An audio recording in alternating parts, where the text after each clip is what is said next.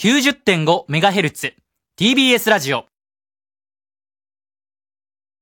お聞きの放送は FM90.5MHz AM954kHz TBS ラジオです。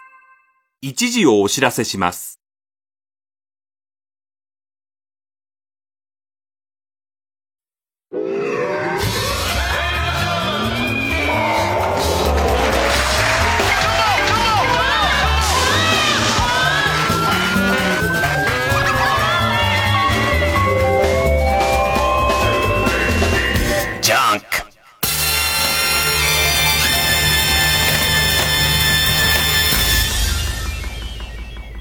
今週気づいたこと。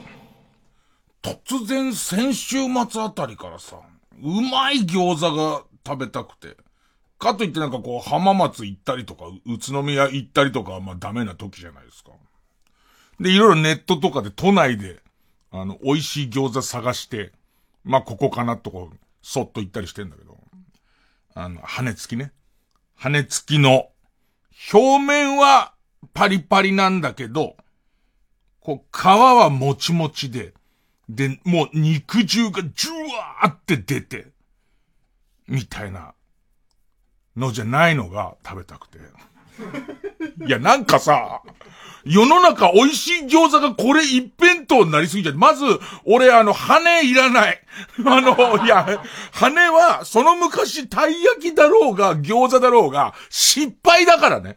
あの、失敗の餃子と失敗なたい焼きにできるやつっていう感覚なんで、あの羽をまず求め、あってもごめん、これちょっと言い方悪いわ。えっと、羽付き表面パリパリ、えー、皮もちもち、肉汁ジュワもう好き。で、これは、あの、これでいいんだけど、一個流行ると、あの、片方流行ると、その逆サイド駆逐されていくじゃん、特に東京って。ね。あの、タピオカのさ、黒くて丸くてでかいやつ流行ったせいでさ、白いつぶつぶのやつ、どこもないのよ。で、どこもないまま、多分白くてつぶつぶのやつを、タピオカ大ブームの時出してると、うわ、なんか、えっ、と、黒くて大粒のやつ買えねえから、なんだ、出せなんつって。お前んとこ事務所総出で潰すかんなみたいな、そういう感じになっちゃったと思うんですよ、みんな。ね。そういう感じになって、ま、白いつぶつぶやってたところ、もうもはや今になっちゃうと、タピオカ、軽くまだやってんだみたいな空気になっちゃってっから、えー、タピオカごとなくなっていくじゃないですか。で、別に俺黒くて丸いのも好きですよ。黒くて丸くて大きいのも好きだけど、白粒の方駆逐されちゃうんだよね。うどんも、花丸うどんが東京に入ってきてから、もう花丸うどんが好きすぎて、で、あの、えっと、ヒットしすぎて、花丸うどん系の、いわゆる、その、さぬきうどん、腰が強くてなかなか噛み切れないみたいな、さぬきうどん系のお店すごいできたじゃん。普通のうどんあるじゃん。ね。病気の時に主に食うやつあるじゃん。あの、主に病気の時に食ううどんが、山いうどんが、病、病うどんが全然ない、今。ね。あのー、ふにゃっとしてて腰が、で、要するにさ、うどんイコール腰があるものってされちゃってから、腰がないうどんを食べさせる店の親父は、こ、なんか、あ、ダメなんだな、この人みたいな。ね何お前腰もないうどん出しやがって、つって。お前んとこもついでに事務所総出で潰すかになってなるから。だから、それ、それだよね。そこのせいで、今その、なんかね、それが、どういうのって表現がしづらいんだけど、皮が厚いのも違うんだけど、ことさら薄くなくていいんだ。ことさら薄くなくてよくて、多分、あのー、皮に、もちもち感とかいらないんだよね。割と皮はパサつくまでいかないけれども、そんなに水分量なくて、表面のところの焼け方が、ガサッとしてる感じっていうのかな言い方としては。あそこに油は含まれて、油は含まれてるんだろうけど、テカるほどの油はないの。それガサッとしてる感じで、割と白い皮に、狐色になってる感じでいいんですよ。で、中も、えっ、と、肉は、野菜餃子も違うんですよ。肉は申し訳程度にしか入ってなくていいんです。申し訳程度にしか入ってなくて、多分、お、おもはキャベツ、ニラ、ニンニクぐらいのもんが入っててくれればよくて、で、このタイプのジャンボ餃子はそこそこ生き残ってんだけど、割と普通のあの餃子の大きさのやつが全然3日なくて、週末、木曜日ぐらいから3軒ぐらいその、ぽいやつをネットで見ては、あ、これちょっとぽいかなっつって、わざわざ行って、予約して行ったりとかして、ディスタンスあるからみたいなのあって予約して、行って、で、もう、もう来たらもう、がっかりだよね。うめえし。もう食べるごとに違うんだよ。羽あるし、写真羽なかったじゃんっていう。あの、俺にとってみればあの羽はあってもなくてもよくて、もう、プラモデルのバリみたいなもんです。昔のプラモのバリみたいなもんですから。で、で、何？表面はもうパリパリだしさ、もっちりとした、しかも、その皮もなんか、なんか特別な皮を使ってるせいで、そのもちもち度が半端ないし、皮にもちょっと何か練り込んでるんだと思うね。ちょっとこう、皮の中にもうすでに軽くニンニクっぽい味してたりとか、あとこう食べてると、肉汁どうしたってぐらい入ってて、うめえでやんの。そういうことじゃん。もうずっと俺の中なんか、だからぜ、残すこともない。で、その店はその店で、その、えー、っと、表面パリパリ、皮もちもち、肉汁じゅわが食べたい日のためには行ってよかった店なんだけど、なんかずーっと、その、神さんと行ったりしてるか車の中で、うめえんだよなっていう、その、これもちょっと違うのは、まずいのを探してるわけでもないんだよね。そのまずいんじゃなくて、そっち方面にうまいやつのもう、もはや、探し方が全くわからなくなってて、なんて弾けばいいのかもわかんないじゃん。皮ガサガサとは書かないよね。絶対に。ね、うちは、断じて、その、えー、羽を出しませんみたいな、のも、の、まあ、書いてあったとしたらそういう予想をディスってくるようなお店嫌だし、ね、それも違うと思うんだけど、だ食べログとかも珍しく見るんだ。見るんだけど、こう、紹介のコメントの中に必ずこれが入ってんだよね。あの、食べた人の感想やお店のその紹介文の中に、皮もちもち、肉汁じわ、表面パリパリが入ってんだよね。あの、俺の頭の中にあるあの餃子がなんていう言葉で弾けば、出てくん昔ながらの昭和餃子みたいの書かれると、それはムカつくんだよね。ねそういうんじゃないって。それは、古民家風カフェと同じ。ねその、な、なんなん、あの、古民家住んでる人はできれば新築住みてえのに、ボロくなってったよ。だけど、清潔に住んでいこうのケースが結構多いからね。それをお前何最初から古民家風作ってんだよ、みたいな。ね。最初からボロくしてんだよ、みたいな。黒沢明かお前みたいな、その感じ、ね、えー、なるから、なんか、えっ、ー、と、昭和を狙って作りましたって、っていうことでも、その作り方しか知らない人がずっと作ってるやつがいいね。田舎とかにポツンと残ってたりするんだけど、それもチェーン店が攻めてくるから、それも駆逐されちゃうんだけど、なんかね、そんな、そんなだよ。えー、そんな月曜ジャンク、伊集院光る深夜のバカ力。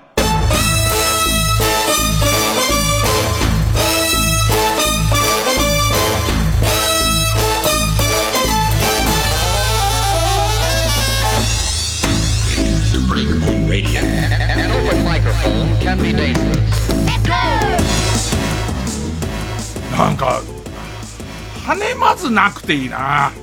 なんか羽イコール下手って思っちゃってんだもん。ねずっと、ずっと、あ、羽になっちゃったんだっていう、そのお店行っちゃ、ああ、もうちょっとあれだねって、いや、味は美味しいと、美味しいから大丈夫だけど、あ、また羽になっちゃったんだっていう、あの、頑張ろうね、みたいな。わかんない人として、もうバカが来たって思われてもいいから、ずっとそうやって言い続けることで羽をなくしていくかね。まあなんか日々ね、心配したことが起きてるのは、そもそもアクティブな人じゃないんですよ。そもそも旅とか、無理にしてますから。あのね、これなんかこう2段階ぐらいあって、そもそもその学生時代から家に閉じこもって誰とも喋らないっていうことは得意中の得意なんですよ。ね。えっ、ー、と、えー、家にずっといて誰とも喋らない。ね。でいて死んだような目をして生きるっていうことは全然僕のノーマルのエディションのことなんですよ。で、それを、さすがに、親も心配するしとか、ね、えー、職業的にもみたいことで、嘘の元気を振り絞るために、外に出たりとか、ましてや旅に行ったりみたいことをずっとやってて。で、そうすると旅で変なことに巻き込まれるから、それでちょっとテンション上げて、要するに異常なテンションになって帰ってくるわけじゃないですか。でいて、その、えー、夜中の1時からですよ。ね。夜中の1時からもう済んだことを異常なテンションで喋ってるわけですよ。ずっと。ね。52の大人があんなテンションなのが異常なんです。そういう人間に外出を自粛しようとか、旅を装うって言ってったら、元通りなんです。元通りに。だから、あのなん、ノーストレスけど、ノーストレスですけど死んだような目をして、日々暮らしています。あの、なるべく家から出ないのもそんな別に、神さんとかは社交的な人だから、その人と喋らないってことは相当きつくてストレス溜まってますけど、僕自体はあの、当時 CD の裏を1日見てられたんで、いろんな色が、いろんな色が出てんなっつって。今それがブルーレイに変わったぐらい、まあ青、青、青だけども青の中でもいろんな色があるなと思って、別に見れますんで、怖いのはこれ、これ以上続くと、もうその、どうかしてる方のエディションに戻らないというか今更戻してくださいって言われてもそれ無理ですわ、みたいになりかねないなと思って、ぐだぐだぐだぐだ ねぐだぐだぐだがネットを見たりテレビを見たりして暮らしてますけど、まあ、じゃあちょっと一回 CM 入れて、で、CM じゃない曲入れて、ね、えー、突然少年でボール。Thank you.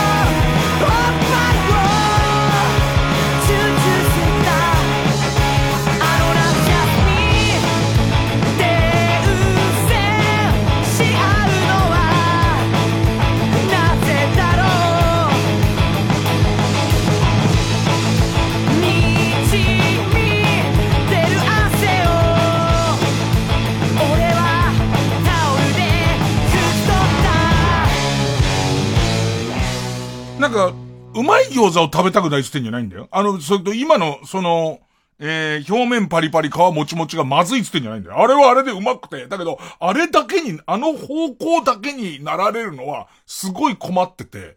で、その、あれと違う方向のうまい餃子が食べたいんだって、なんかさ、この話とはちょっと違うんだ。うちのじいちゃんが、その、戦後すぐぐらいのものがない時に、水豚食うのが贅沢ですごい好きで。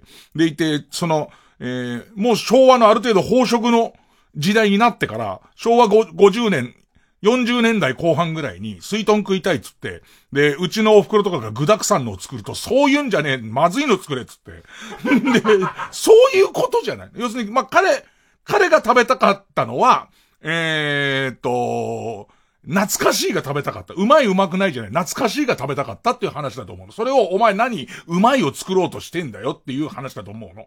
だから俺の言ってんのはそうじゃないんだ。あの、うまいのが食べたいの。うまいのが食べたいんだけど、うまいの方向性が、えー、なんか一個に踏み固められた時の、あのー、そっちはダメにされちゃうのが嫌で、昔ながらの大してどうでもいい餃子もいっぱいあるから、それは別に、それは別に食べたくないし、えー、食べたい時は、今の、その、皮もちもち肉汁ジュワーノも、食べたいかな。肉汁多いとうまいってことなん？あんまそうじゃなかったんだよな。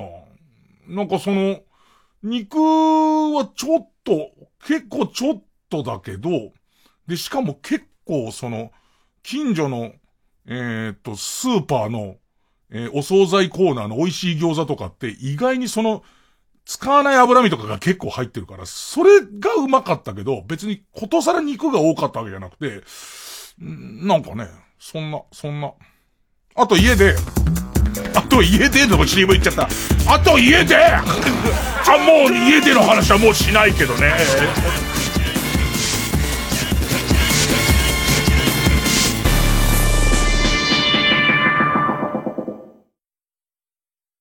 TBS ラジオジャンク。この時間は小学館中外製薬マルハニチロ伊藤園ホテルズ他各社の提供でお送りします。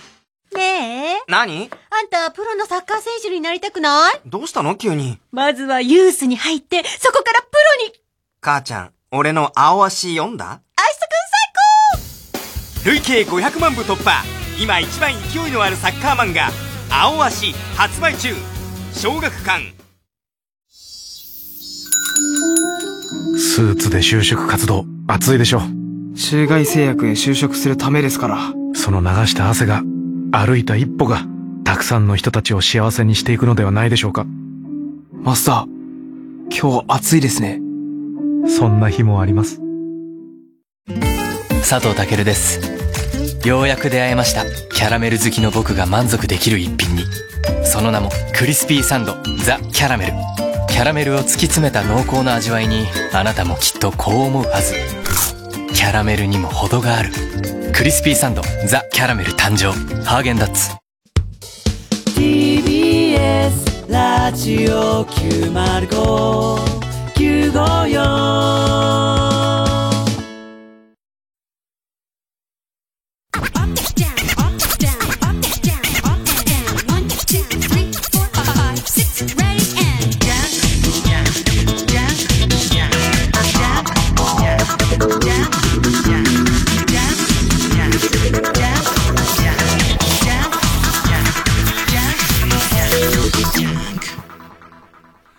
あと家で、やんじゃねえかよ。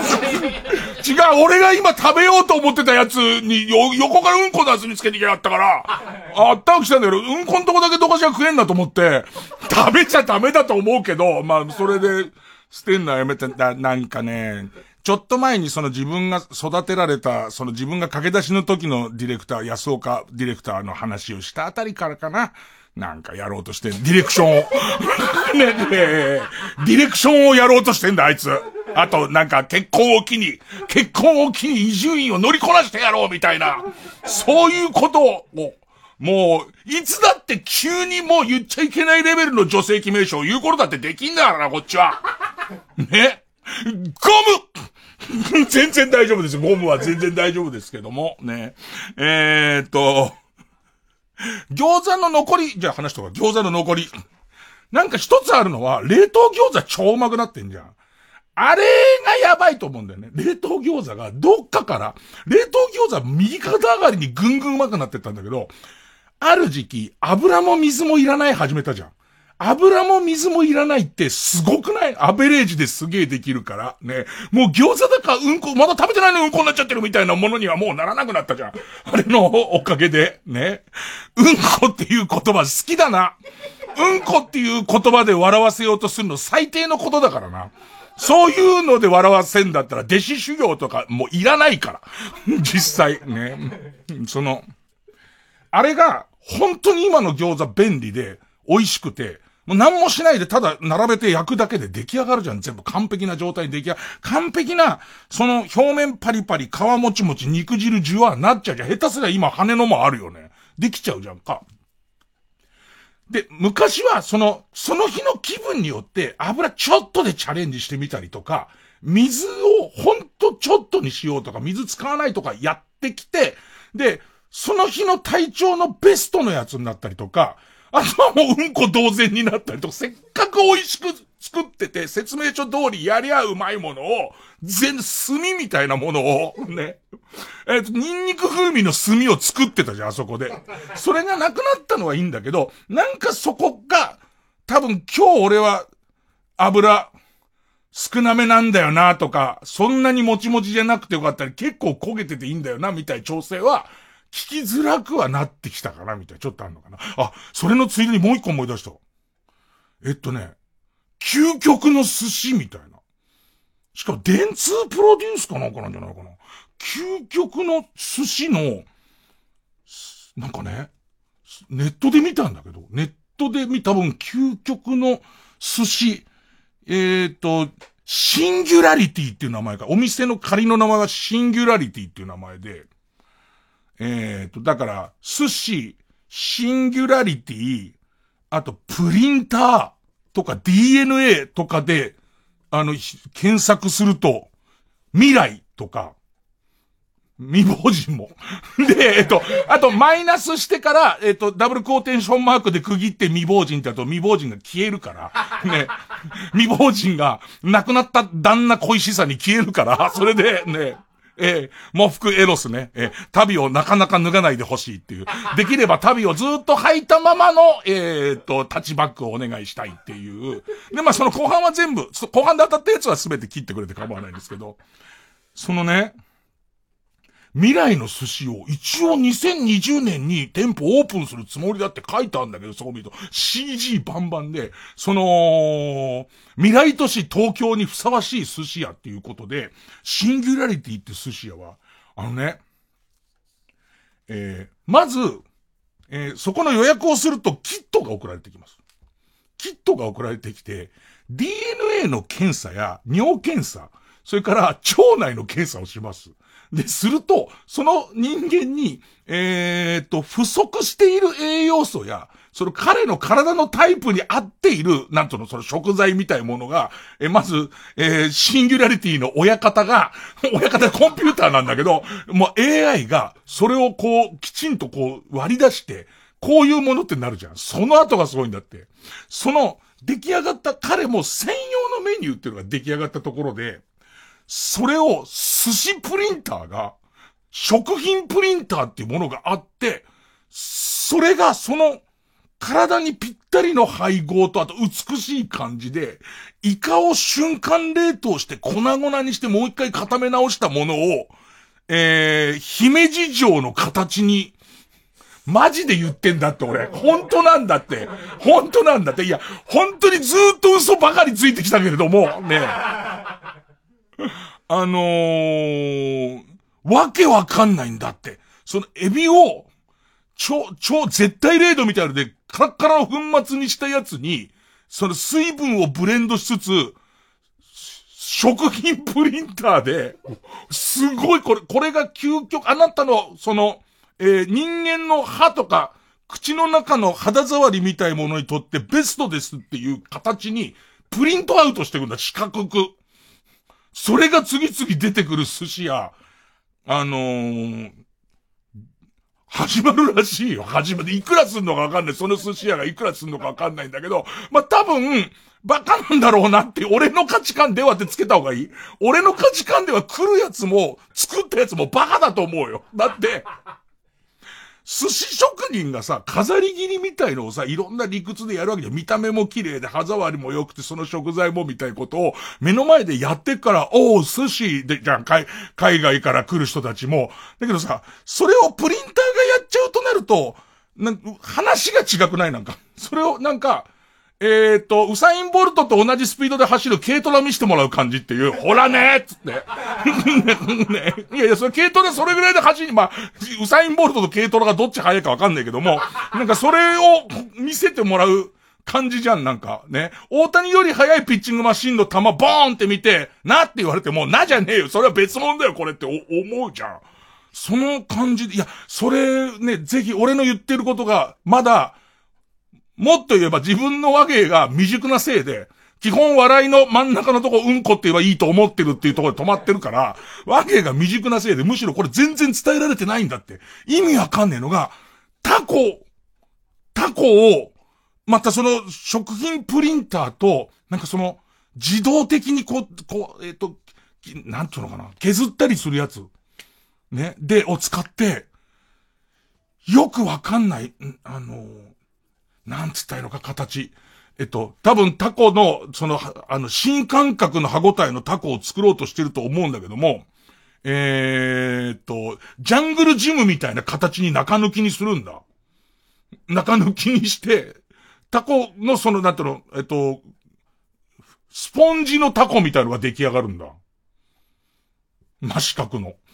で、それをこのシンギュラリティでは、その、食べさせると思う。だからもう多分わかんない。一応その、見てると、最後の最後に、おえ、その CG をすごいバリバリ使ったプロモーションビデオもあるんだけど、そのサイト行くと、最後の最後に、親方が、全部プリンターから出てきた、その四角い、俺は寿司だとは思わない、その、えっ、ー、と、ドット絵の寿司みたいな、マインクラフトの寿司みたいな、やつが出てきて、その上のところに、ぽい親方が、ハケで醤油をペッて塗ってんだけど、それは親方やんのっていう、俺の中では。親、多分、他は全部 AI がやると思うんだよね。あの、気の利かない弟子に、あの、電気ショック与えたりとか、そういうのは多分、みんな、AI とコンピューターとその、寿司プリンターが、食品プリンターがやるんだろうけれども、なんかすげえ気持ち悪い感じの、あのー、えー、多分、トンチンカンなブルジョワジーが絶対集まる感じの、で、俺はくら寿司に行く。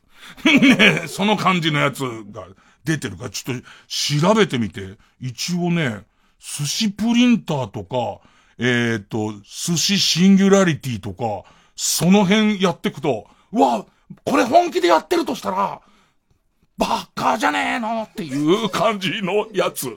見てみて。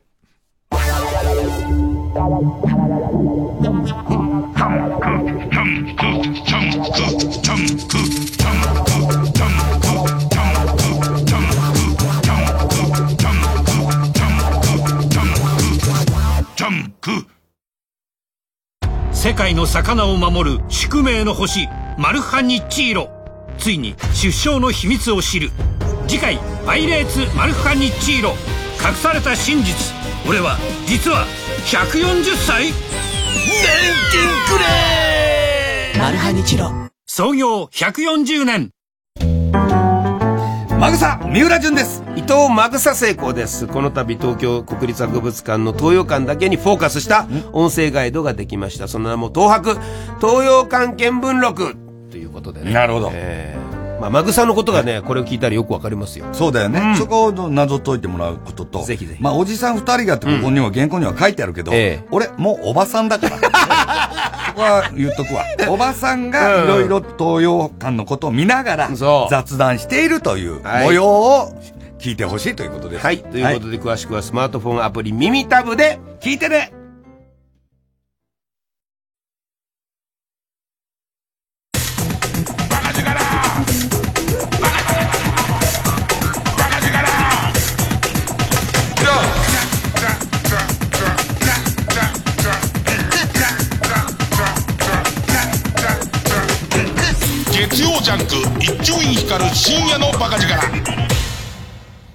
の、ネットで検索すると、いっぱい記事出てくるんだけど、今も CM の間、また新しい記事見つけたんだけど、一回初回10万円みたいなのかかるみたい。だって検査するから。その、まずその最初のれんくぐる前に家に検査キット送られてくるから、俺がそれこそ PCR の時にやったやつより、ちょっと大変そうな唾入れたりとか、するやつがあって、これでまずデータ取るんだけど、ちょっと笑っちゃうのは、やっぱこのすごい技術らしいんだ、その 3D プリンターの食品素材使えるやつ。例えば、その、普通は米、米粒でシャリを握るわけじゃんか。米粉を直、その成形していくから、そこにその空気の、その分量とか考えていくと、おそらくその、えー、親方が、えー、何十年も修行、小僧の頃から修行して、あれが違う、これが違うつって、包丁の絵で引っ叩かれたり、ね、包丁の刃で顔面貫かれたりしながら、その、頑張って、痛みで覚えてきた、その握り具合ってそのふわっと翔太の寿司で言うところの、その、えっ、ー、と、向こうが透けて見えるようなその空間と、えー、そのネタによってその強さを変えてるから、マグロのほどけ方と、ご飯のほどけ方、か、か、噛んで、えー、マグロが溶けていくのと、ご飯がほどけるのがほぼ同時になるように見たいやつを、多分コンピューターで制御していくんだと思うんだけど、やっぱりそのどのイメージ写真の中にも、その必ず親方がいるのね。親方いる？それもそのさ、写真的に、その親方をいかにも、いかつい親方の写真と CG を使ってんだけど、親方にもなって、これに従ってるとしたらバカだろ、この人。ね、見た目がただのいかつい、小僧がいいんならわかるじゃん。だってメインの親方やるとこプリンターが全部やってんだからさ、それをお待ちっていう役だったりとかするわけじゃんか、注文取って。いや、なんか、笑っちゃうんだよな、これな。全然ギャグでやってないんだろうな。でもなんかね、壮大な計画で、これはもう未来っていうことと寿司の融合だってことらしいんだけど、えー、最終的には、えー、っと、地球規模で見た時の、えー、その寿司、食料の持続性も考え、昆虫や代、代替肉でも握れるようにしていくみたいなこと書いてあって、寿司じゃないよね、もうなってくるとね。なんかみんなちょっとトンチンカン、トンチンカンだな。まあ、一回 CM 挟もうかな。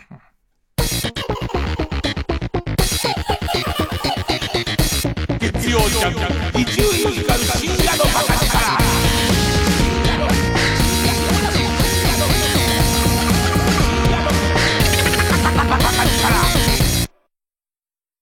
ここで、くるみのルーメンをお聞きください。頭部に張り付くのは青信号走る走る走るこの世界が巡るそう。悩ましい季節に負けそうなる。思い返せば星は何度も瞬き押して僕にまたこの耳鳴りがして生き急いでる。言葉を並べてはつまらないと早が点して起点自転焦点の合わない目で見る君は美しい。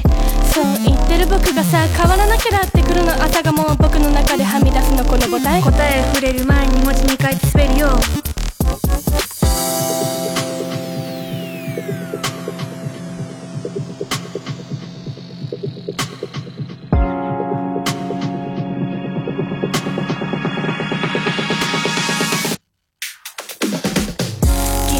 の世界観。想像力の穴を埋めるようなシーン。かつて愛したコントラストの高い解体されてゆく風景。錆びつくのは僕か景色か無尽蔵な欲を書き出してく。皮膚の間を通り去るように奔走するプロジェクター。めるようなシーン。コントラストの高い解体されてゆく風景。駆け出してく。通り去るように奔走するプロジェクター905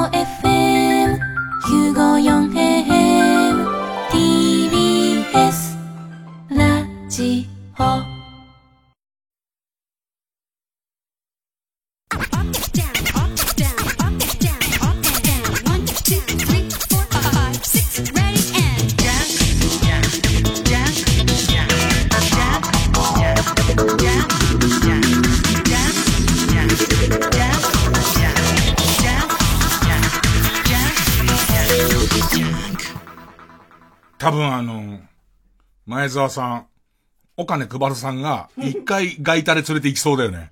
一回ガイタレ、タレ連れてインスタにはあげそうだよね。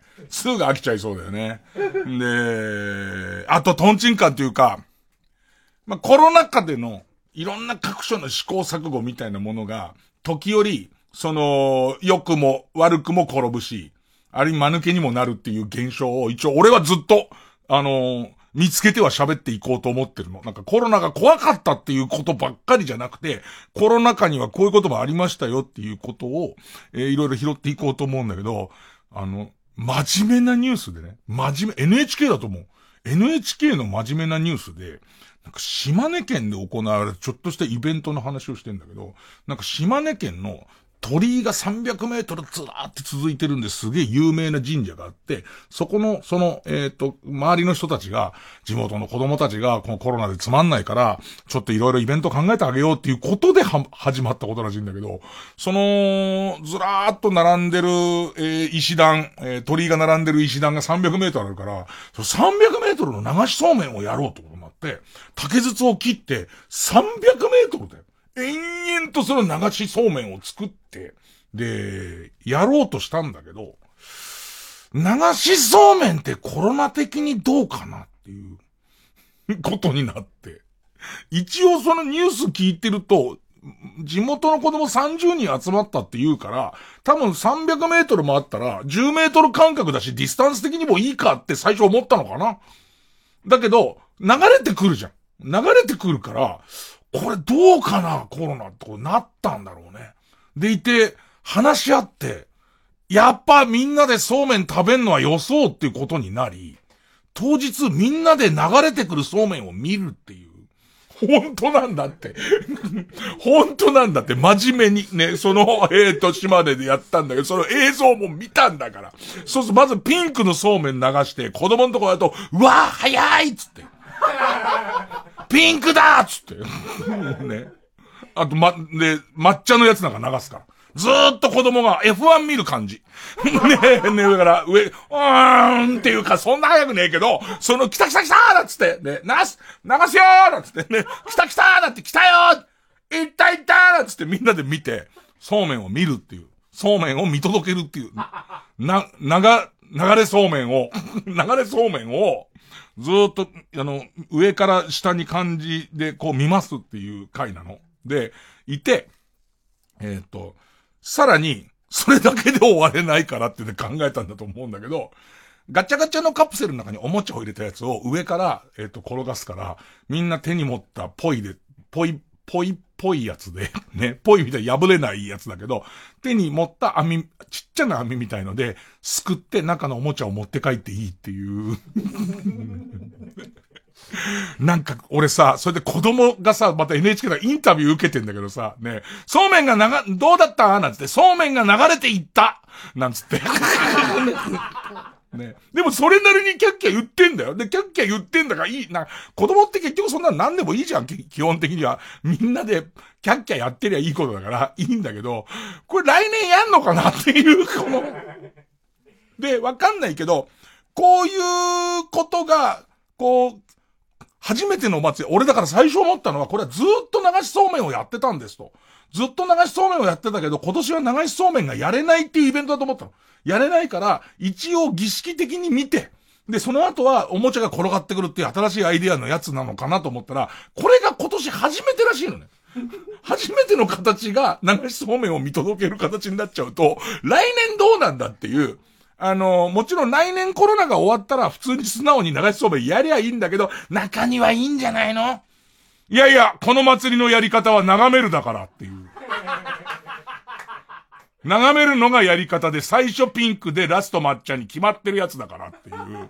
で、あの、コロコロ転がってくるおもちゃっていうのは、その、えー、っと、そ、その昔、ね、えっ、ー、と、天空に住むなんとか神様が使わせた魂を模してるものだから、みたいなことになっちゃって、最終的にはずっと、そうね、もう100年ぐらい経つと疑いがないから、みんながそうめんを見るっていう、ずっとこう言ってとりあえずそうめんを見ていくっていう祭りが伝統的になんじゃねえかなっていうのをちょっと思ったんだけど、それを NHK の人がさ、ユニークな、ユニークな催しがって言ってさ、前振りありまか俺、もうユニークって言葉に弱いから、ユユニークな、もう、ユニークな人になりたくてこの仕事をしているし、ユニークなトークをみんなにお届けしたいと思ってるから、もう俺はユーモアとユニークが大好きだから、NHK でユニークな祭りが、えっ、と、イベントが行いましたって言われたり、パーって見たら、もうそのユニークさがブラボーで。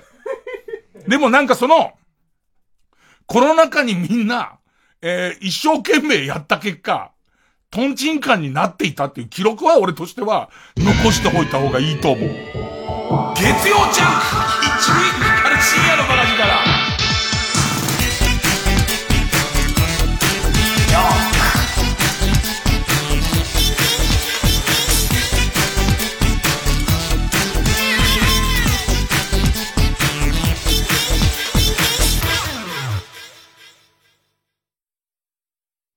松田くんもしよかったら私と温泉行かない？えいきなり？よよ喜んで。よっしゃーこれで5人目 !5 人目？仲間が増えればどんどんお得。伊藤園ホテルズの学割プラン。いい湯加減旅加減伊藤園ホテルズ。TBS ラジオ公演漫画都市東京。日本の漫画、アニメ、ゲーム特撮2020東京を舞台にした新海誠監督作品やエヴァンゲリオンシリーズなど90タイトル以上をセレクト。500点以上の漫画原画、アニメ制作資料が巨大な都市模型をぐるりと囲む。東京の破壊と復興の歴史が、日常がそこにある。8月12日から東京六本木国立新美術館で開催。詳しい情報は展覧会ホームページまで。TBS ラジオ905 TBS ラジオジャンクこの時間は小学館中外製薬マルハニチロ伊藤園ホテルズ他各社の提供でお送りしました。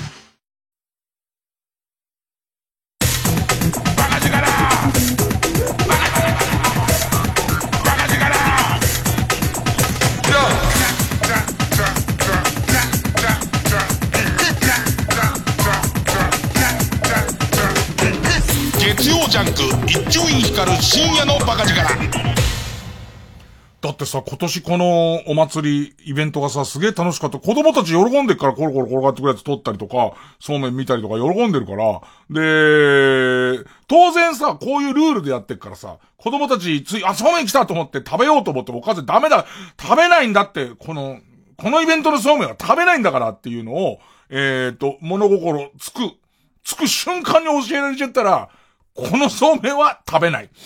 ね、えー、このイベントのそうめん食べないってなっちゃうから、来年もそんなに箸は出ないと思うんだよね。おそらくだけど。で、みんなそれがあんま出ないってなると、あとそれからあと、こ今年こそあの、えー、コロコロ転がってくるカプセルの赤いやつ取るんだなんて思っちゃってる子がいて、いや、今年はもうコロナ終わったんで普通にあの、おもちゃは流さないんですよ、なんて言われちゃったら絶対でんぐりがいっちゃうから、そうするとやっぱり伝統になっちゃいますよ、これ。ね、ずーっと。ね。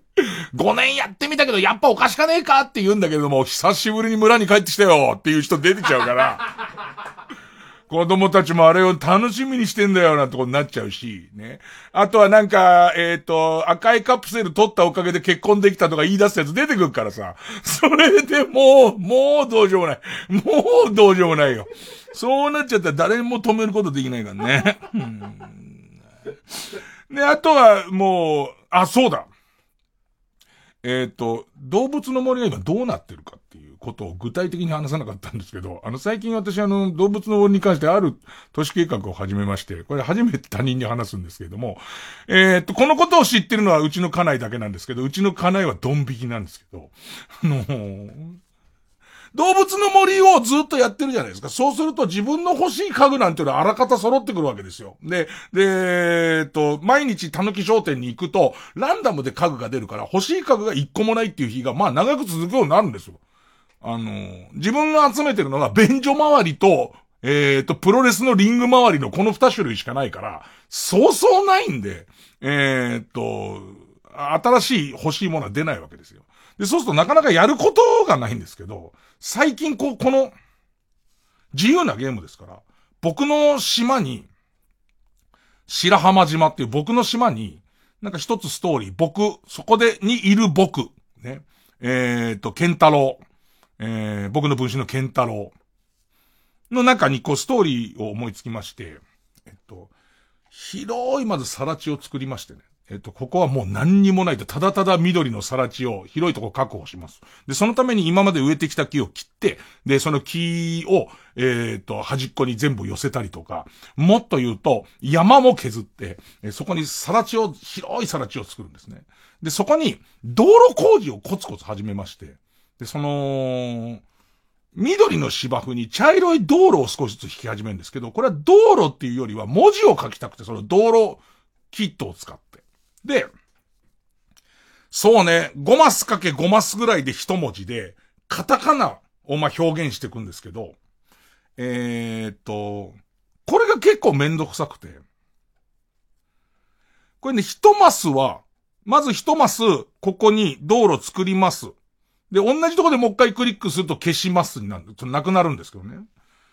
二つ揃えたときに、あの、角を削るってことができて、要するにカーブを持たせられるんですよ。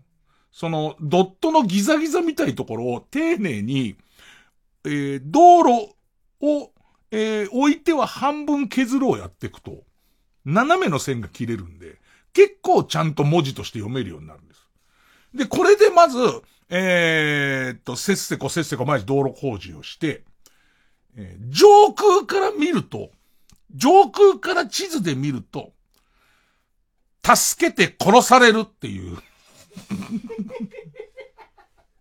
だから空をたまたま通った人に伝えたいんでしょうね、このメッセージ。助けて殺されるっていう。で、これだけじゃないんです。で、この助けて殺されるっていう道路を作ったら、これを、要するに俺の命を狙ってる奴に、見られるわけいきませんから。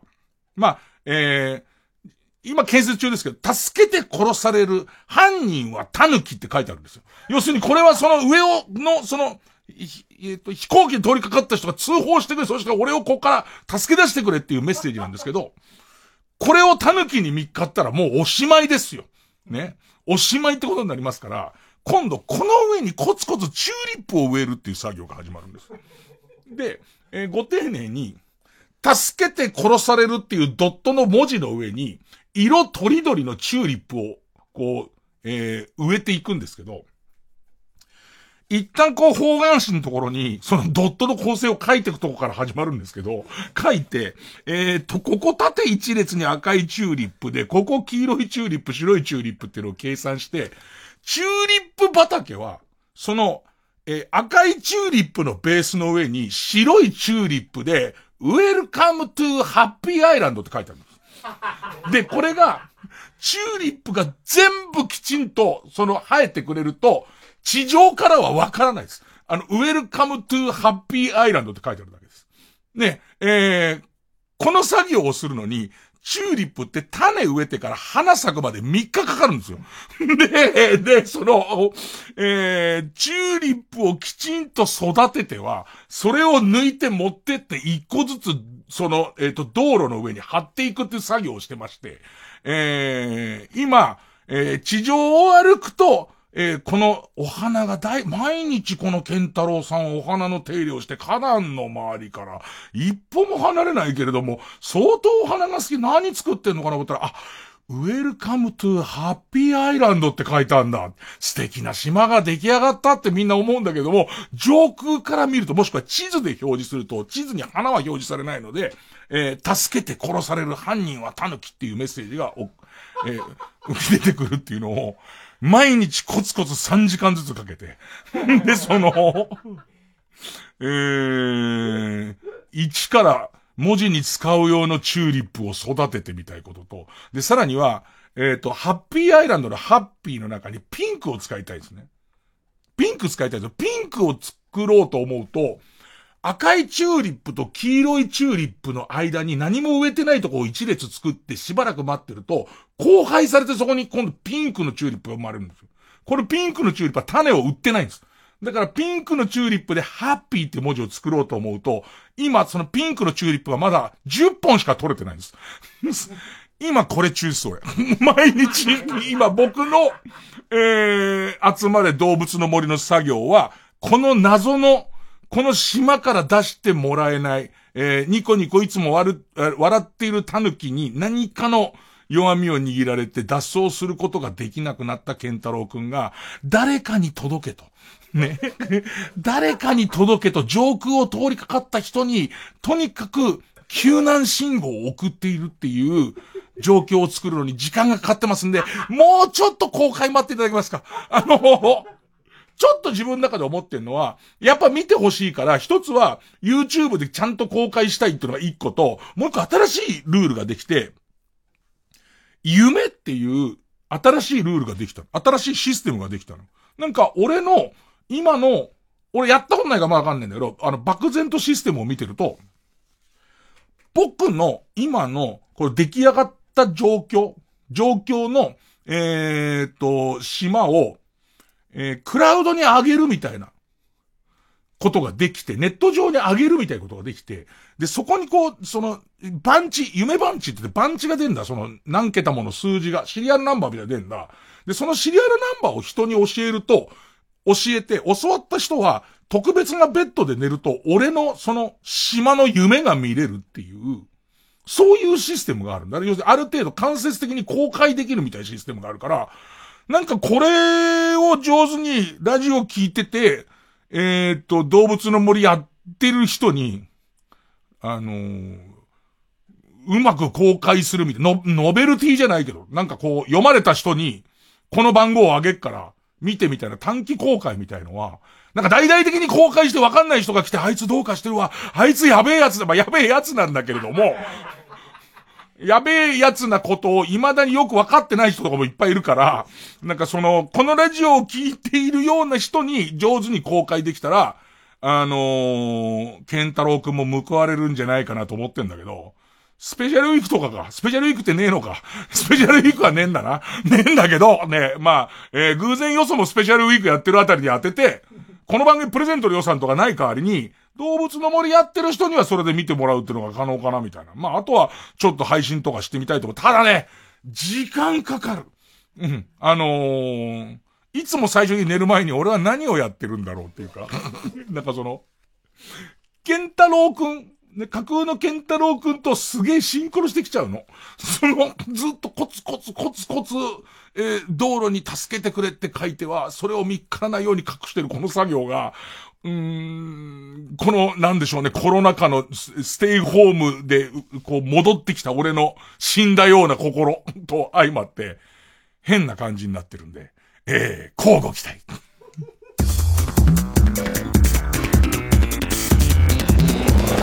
ジャンク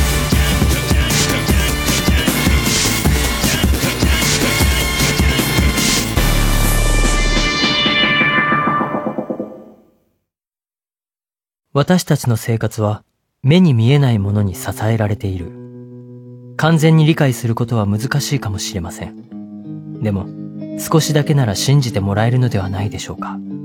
特にこんなくらい先が見えない時代には、恐れや迷い、自分の無力さを感じた時は、つながりを信じてみましょう。見えるものとのつながりを。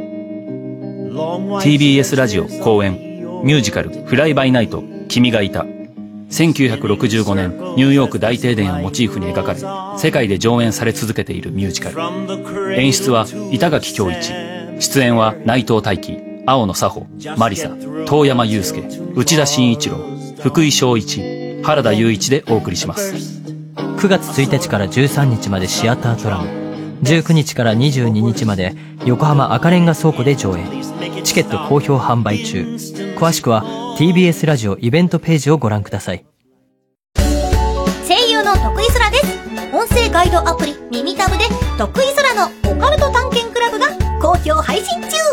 月刊ムー編集長の三上竹春さんを助っ人に迎え関東のオカルトスポットを大紹介。東京で一番重要で、力のある超パワースポットです。パワースポットってことはなんかいいことが起きたりするんですかねもちろんでございます。うんは、はい。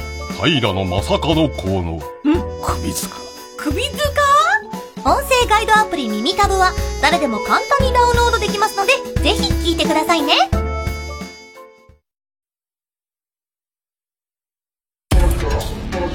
月曜チャート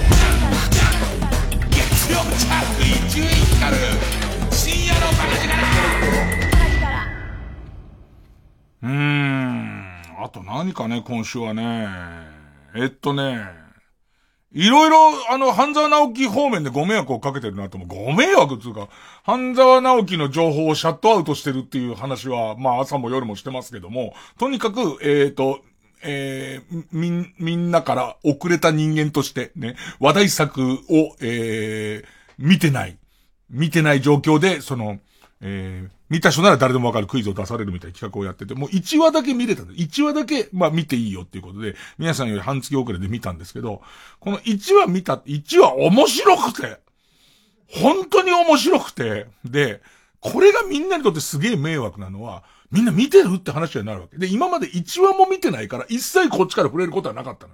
だけど、その周りの人間にはその1話見た喜びを今更、みんな3話4話見てる時に、今更、あのシーンでさ、ってのもう言いたくてしょうが言えるようになったから。でも今度はそれを言われる方がきつくて、要するにさ、もう4話まで見ちゃってるやつからしたら、え、今どのあたりの、その、どういう感じのところまで知ってんだっけ？で知ってていいんだっけ？みたいなことになってるから、もう朝のラジオのスタッフとかの周りが、もうなんか半沢に関して、今まで以上にピリピリし始めちゃって、あのシーンこうだったよねって言うとさ、その後こうなると思わなかったよねまで絶対言いたくなるじゃんか。で、どうもみんなの空気を見てると、そういうこと満載っぽいのまでわかる。だからなんか今までは半沢の話をしそうなやつをこっちから切ってくっていう作業だったんだけど、もう向こうも切られたいっていうか、お前と半沢の話したくないっていう 状態になってて、もうその、それを朝の番組のプロデューサーの大谷っていうのが一番その企画を一生懸命やってるから、要は、下手すりゃそのことで下っ端とか首になりかねないから。俺が話すと人が周りがいなくなるって今、その状況と、あと一番被害を被ったのが、先週の火曜日かなんかな。この企画の、この企画の時じゃない時に来ればいいのにって思ったのが、えー、すごいジャンルがあんだなと思ったのは、お笑い芸人で、スズメバチ大好き、大好き芸人っていうジャンルの、ジャンル？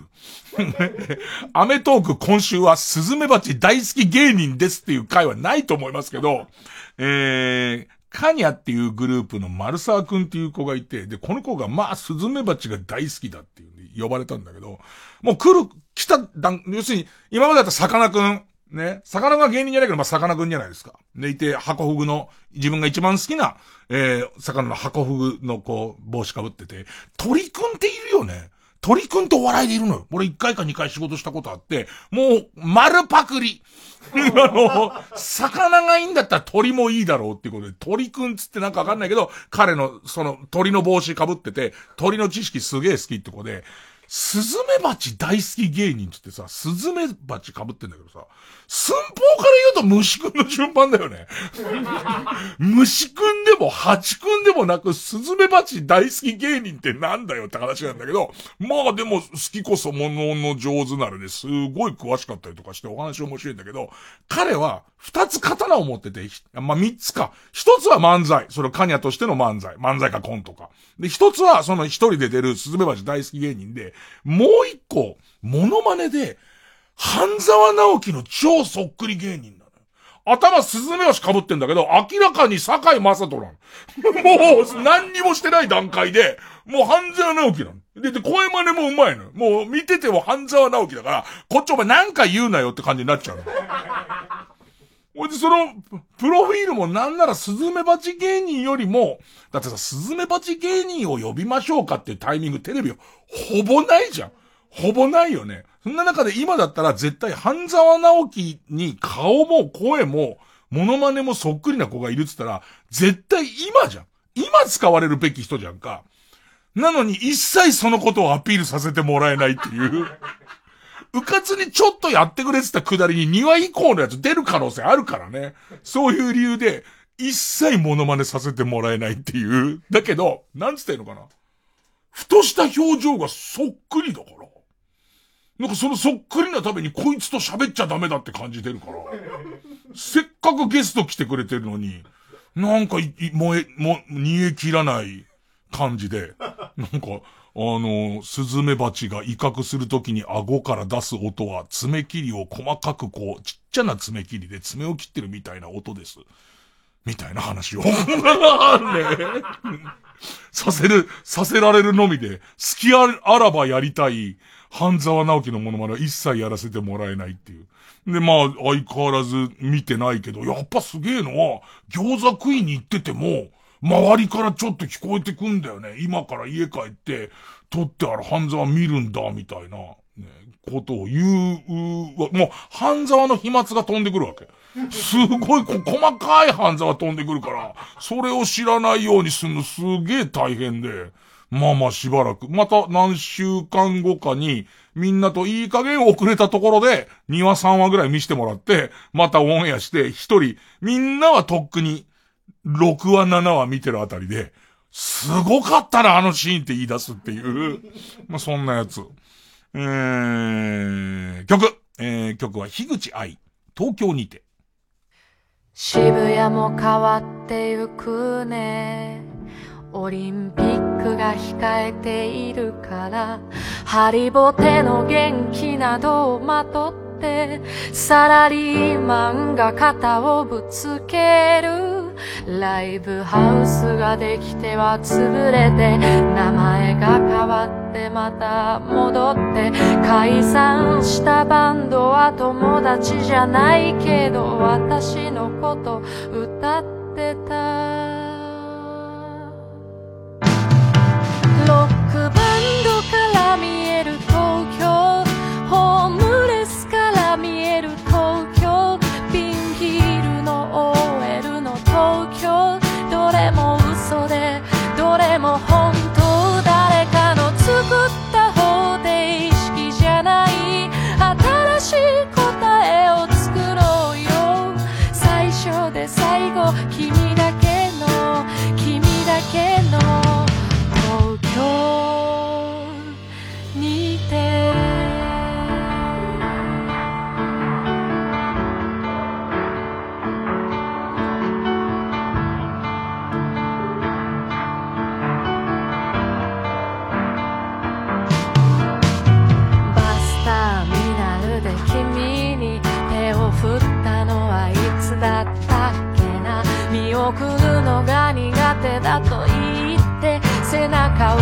けて逃げたセンター街。あのこともあのこともあのこともくぐったこの赤い提灯。の下神様仏様僕はちゃんと今この人を愛しています。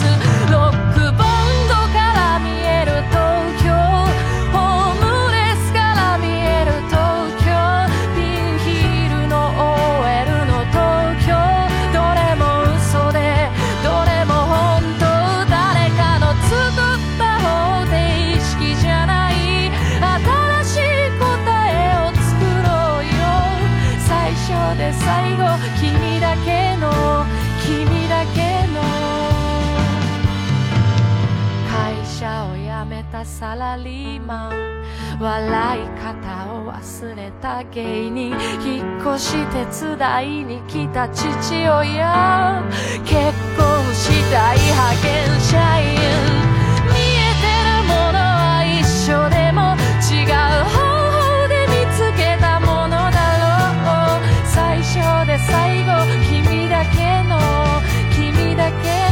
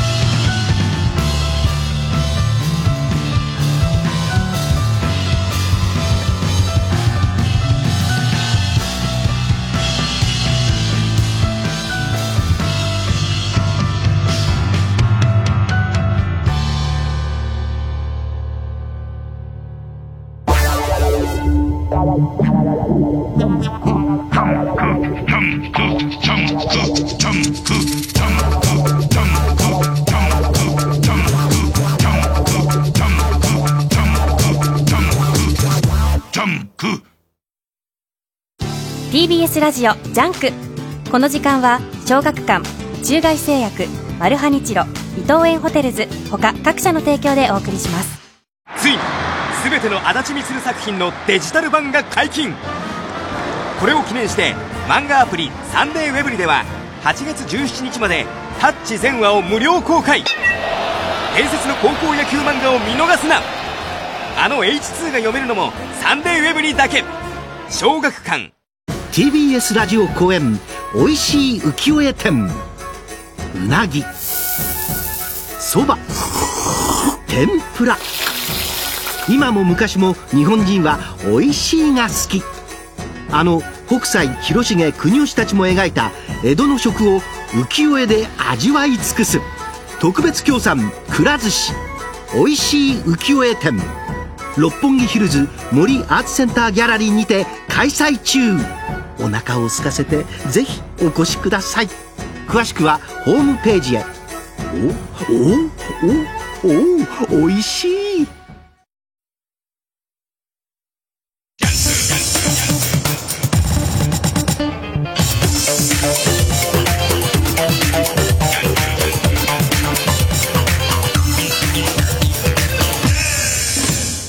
新勝ち抜きカルタ合戦会。ಆತಮವಾಯು よえー番組オリジナルのカルタを作ろうという新勝ち抜きカルタ合戦会でございます、えーこのコーナー毎回2つのテーマのカルタが戦って生放送で番組を聞いている皆さんからのメール投票で勝敗を決めます。で対戦するのは前の週に勝ち抜いてきたカルタと、えー現在たくさんのテーマ同時に募集しています予選ブロックの中で一番盛り上がってるチャレンジャーのカルタです、えー勝つごとにあ行のカルタは家行家行から作業と進んで負けると予選ブロックに戻ります。で和行まで勝ち抜けばカルタは完成でゴールインです。で、えー、3連敗すると同じ文字のところで3連敗するとテーマは消滅です。で今週の対戦カード、えー今勝ち抜き中。えーもう古いんじゃないか、使い切ったんじゃないかと思われる芸人のギャグを再生していこうというテーマのギャグリサイクル芸人再生工場カルタ。今週は作業のカルタになるんですけど、あのーここで採用されたカルタは、本家の芸人は使っていいっていうルールのもと、えー読んでますし募集もしてるんですけど、なんと、アメミヤくんが、アメミヤくんがあの、タピオカミルクティー始めましたを作ってくれたの。あのーこのラジオでこういう企画やって、こういうネタ読まれたっていうのを知って、だからあの、アメミヤくんの YouTube 見てもらうと、タピオカミルクティー始めました。もう、あります。で、それの完成度高いよ。あのー、若者たちの人気が欲しくて何か起爆剤をとメニューに入れるべきか何度も悩んだけど決心。ブームが過ぎた頃、うちのラーメン屋でも、とうとうタピオカミルクティー始めましたなんだけど、もうこの先のアメミヤ節すごいよ。JK の客居座り、回転率下がったけどです。タピオカミルクティー始めました。この後活かしてんですよ。従業員の妹に芸能人いるのが不安だけど、タピオカミルクティー始めましたね。なんかちょっと俺感動しちゃってさ、こういうの付き合ってくれる、その、アメミヤくんのちょっと同僚もありがたいなと思って。あとやっぱ、本家はすごいね。本家はすごいっていうのが、ちょっとブルッときましたけど、よろしかったらアメミヤくんのチャンネルを、あの、見ていただけるとありがたいです。さあ、対する予選ブロックから登場のカルタは、えー自分自身の持っている偏見を告白することで反省し、世の中をより良くしていこうというテーマの、直そうひどすぎる私の偏見カルタ。えー、和行でございます。和行で止まっております。ここ勝ち抜ければゴールインでございます。じゃあ早速いきますかね。えー、まずはこちらから。ギャグ、リサイクル、芸人再生工場カルタ。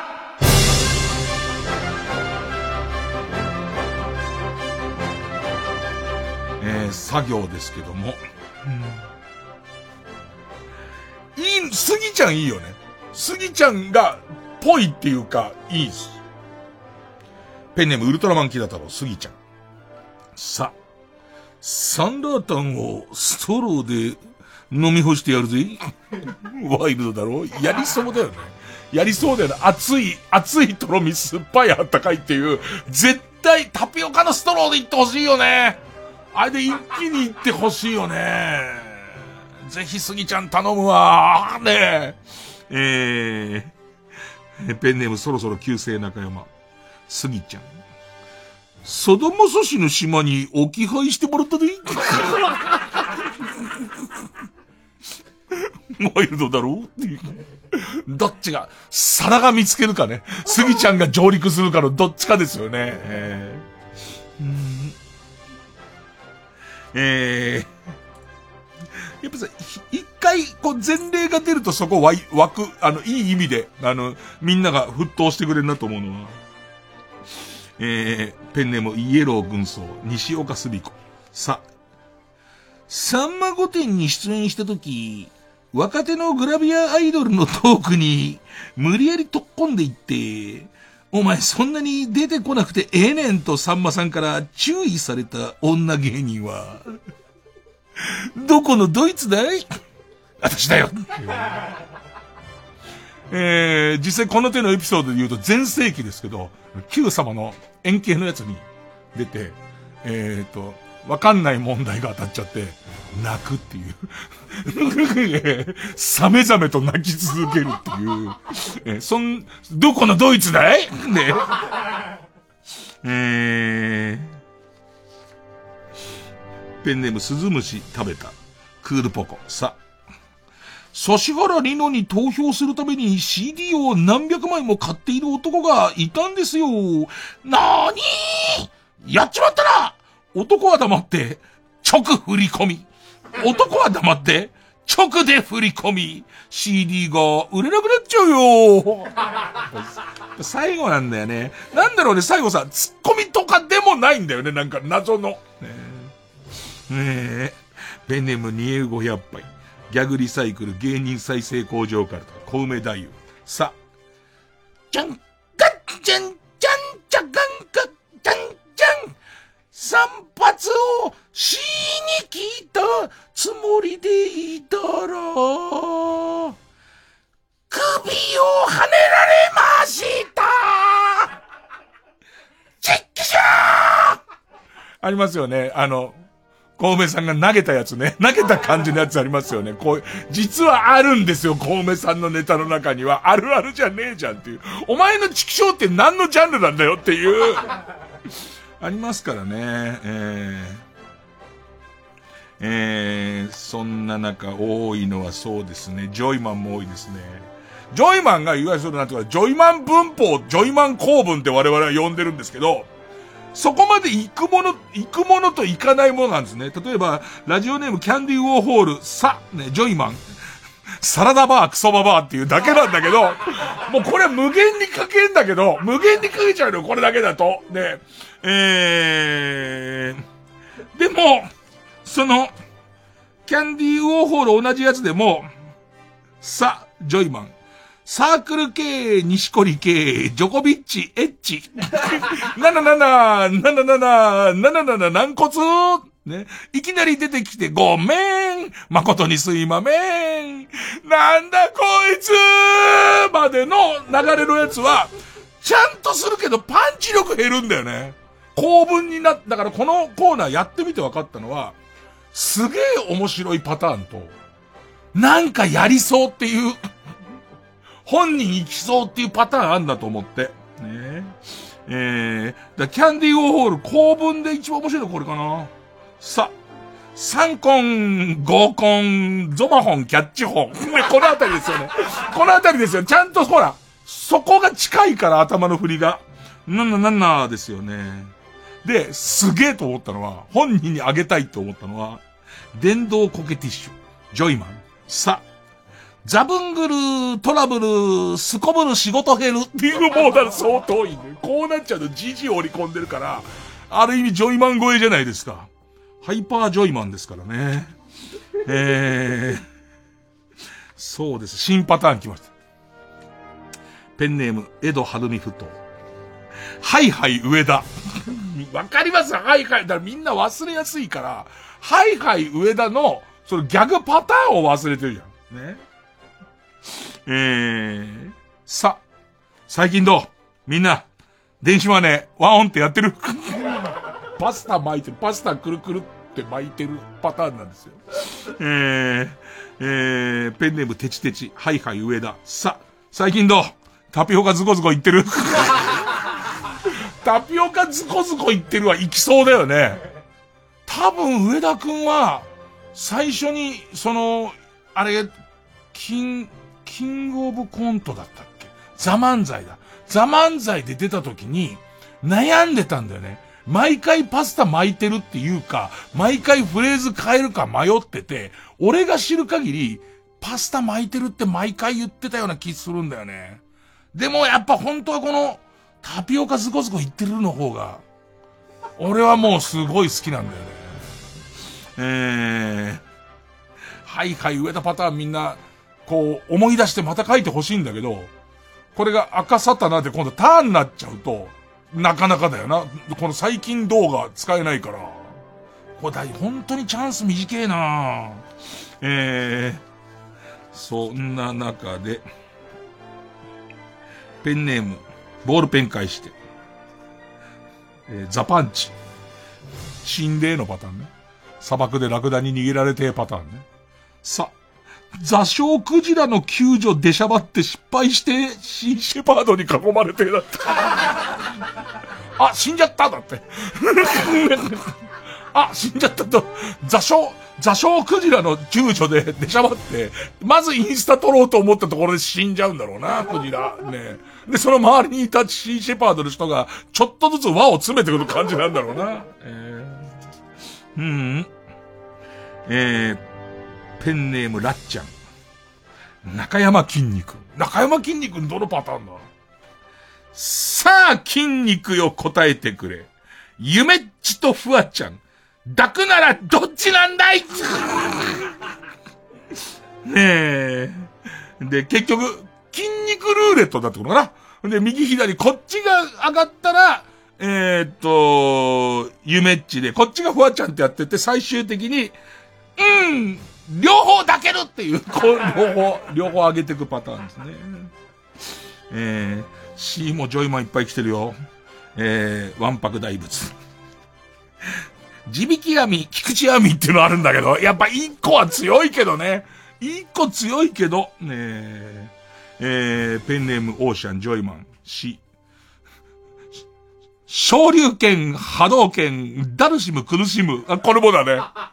これも相当いいんだよ。でも、やっぱ落ち着くんだよね。なんだろうね。えー、ペンネーム終電万事。ダブルダッチって名前。ダブルダッチは解散したんだ。ラジバンダリ。例のラジバンダリの人。し、指紋消したり、アリバイ工作したり、ラジバンダリって書いてますね。ね。うーん。えー、ペンネームラッちゃん、いつもここから。し、死にたい時って書いてやってないんだけど、本人やってないんだけど、このバリエーション作っていくと、どの行にも対応してくるからね。死にたい時、自分の父親が前田優作にお礼のメッセージを送っているのを見た時、お礼のメッセージはいいじゃん。だってさ、結局のとこもらったんだから、お金配るさんに、お金配られるさんとしてアップローチできたんだから、すっごいこびてんのに全然かすりもしない時の方がきつくないなんか。その方がきついよね。えー、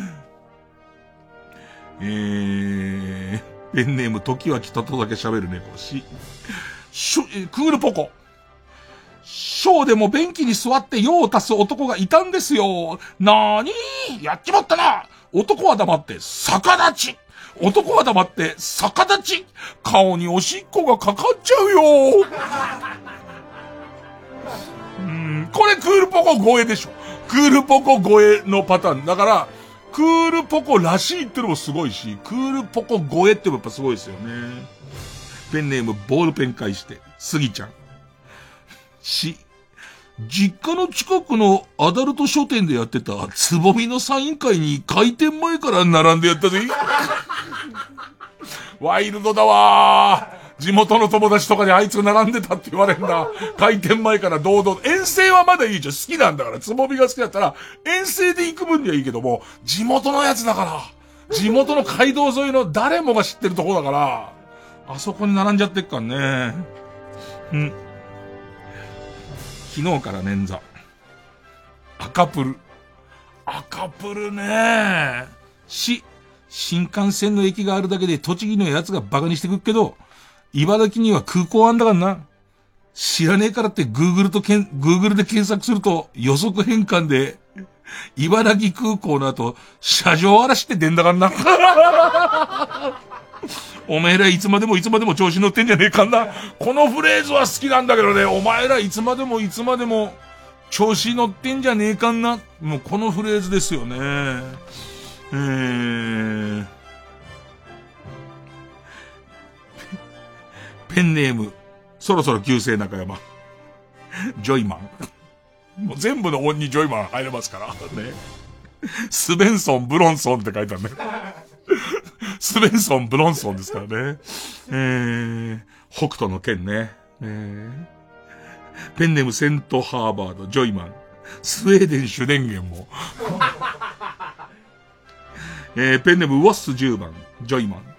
酸っぱいは酸味、パイパイはデカミ、これ相当いいですよね。酸っぱいは酸味、パイパイはデカミ、ななななななななななな軟骨だね。からのなんだこいつ。えー、ペンネームトペスイシーダ失敗。ザパンチ。す、スズメバチの巣を使ってリフティングしておいいね。相当いいよ。えー、ペンネームボールペン返して、す、すぎちゃん。すぎちゃんって言葉からカルタを書き始めれば、なんだって自由に書けるのに、そこに気がつかなくて、ネタを随分無駄にしてやったぜ。みんなね、みんなそうだよね。すぎちゃんこの間から入ればいいんだもんね。全部ね。すぎちゃんなんとかとか入ればいいんだもんね。うん。ペンネーム、桃口山へ。いつもここから。スカトロ欲が目覚めそうな時。長澤まさみが目の前でうんこし始めた時。バカじゃねえ。2回繰り返すよね。スカトロ欲が目覚めそうな時、長澤まさみが目の前でうんこし始めた時、もう何でも。彼のおかげで新たな門が開きました。もう何でもいいです。ね、あの、悲しい時が家業しかできないなんて皆さん困ってましたけども、あとは何でもできますからね。えー、うん。えー、ペン、ペンネーム。明日のえー、明日の晩ご飯が思い出せない。せ。ブルゾンチーム。生死って、舘ひろしの金玉にどれぐらい入ってると思う？?35 億。そんな入ってんのそんな入ってんの、舘ひろし。舘ひろし、現役感すごいよね、あのマイナンバーカードの CM 見た時の、うわ、現役っていう感じの。精子、俺たちのに2億しか入ってなくても、舘ひろしの金玉には35億入ってる感がいいよね。うわもったいないなブルゾンさんに差し上げてほしいんだけどね。もうなさらない、なさらないからね。えー、ペンネームもどうにもならんよ。スギちゃん。せ、セリナを本気で口説いてやったぜ。絶対に暴露されるの分かっててやったんだぜ。ワイルドだろうーん。ペンネーム首位打者伊藤。いつもここから、そ、ソープランドで出禁になってるお客さんがいるよ。あ、本当だ。女の子が嫌がる行為をしたんだね。かわいいね。かわいいね。このパターンの、このパターンのいつもここからあったね。どけいどけいどけい邪魔だ邪魔だと、悲しい時と、このかわいいね、かわいいねパターンか。ソープランドで出禁になってるお客さんがいるよ。あ、本当だ。女の子が嫌がる行為をしたんだね。かわいいね。かわいいね。いきなりマンションの合鍵を渡したらしいよ。かわいいね。かわいいねのパターン。かわいいねは、いわゆる観察ネタなんだよね。多分観察、人間観察あるあるネタなんだよね。やっぱいつもここからの才能ってすごいな。えー。もう懐かしい感じになってきた。なんかさ、もう、ペンネームウォス10番。そう。ピスタチオって書いた時点で、え、ピスタチオってどんなギャグだっけっていう、あの、半目だよね。半目。半目をすると、こうしばしば瞬きしながら半目のパターンだよね。そ、それでは発表します。私の好きな体の体位は、ドゥルルルドゥン。穴です。なんの。このパターンです。あったね。あったわ。ペンネーム BJ サトル。スギちゃん。そう。速度制限がかかってるのに、iOS のアップデートを始めてやったぜ。かワイルドだな相当ワイルドだなうわー、ワイルドだろワイルドだなうん。このパターン新しいよ。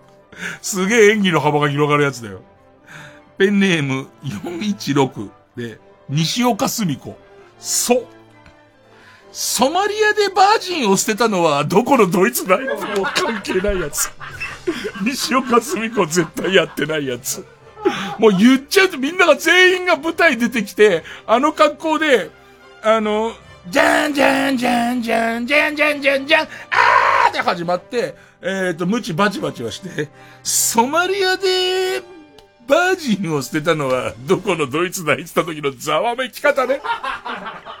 私だよってもう言っちゃえばいいっていう。言っちゃえばいいパターンです。いやー、ということで、いやー、めみやくんほど心の広い方なかなかいませんけど、ぜひ西岡澄子さん、今のやつをね、ぜひぜひ、多分ネットニュースになる可能性ありますよ。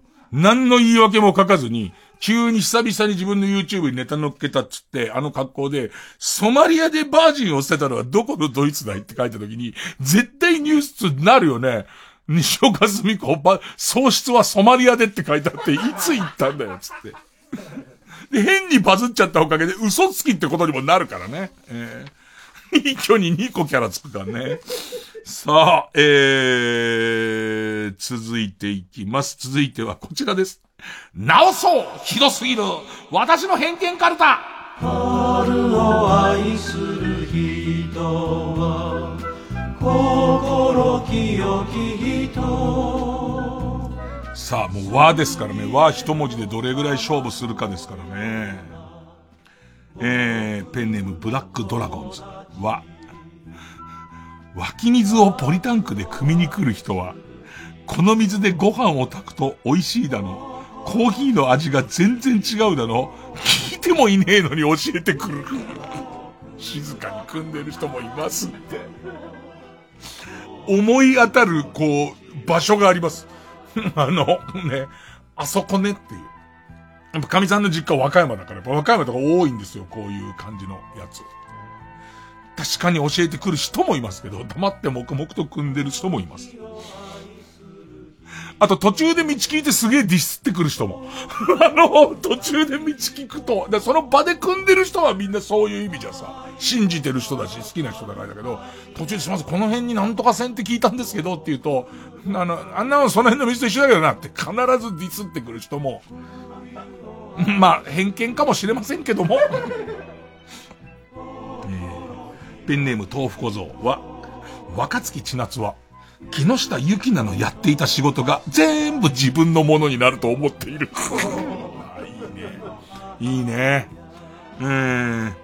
でも、ファーストサマー路線、ファーストサマー路線だよね。ファーストサマー路線と、なんかサリ、サリナにちょっとキックバックされてるよね。サリナにリターンしてる感じちょっとあるよね。えー、ペンネームピストルチョコ。は、若月千夏は、チナッティと呼んでくる業界人がすごい嫌い。もうそこいいからと思うそうね。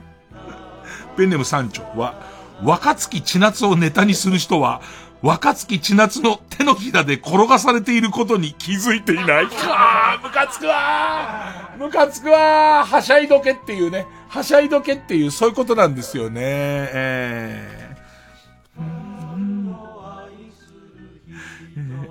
ペンネームソフィーと双子の姉妹は、若月千夏を師匠とか、あがめ立て祭り、撮影会で、チェキと手作りのゴミみてえなグッズを、高額でファンに売りつけているアイドル崩れは、中国から送られてきた謎の種をすぐカップラーメンの容器で植える。なんか変、ちょっちゃるいね、あれね。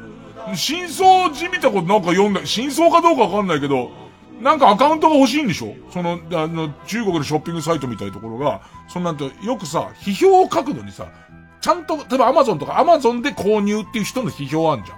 なんかあ、あのアカウント欲しさに適当なものをただ送りつけてるみたいな話も聞いたんだけど、よりによって花の種でちょっと怖えっちゃ怖えよね。えー、ペンネームじゃがやまりこ。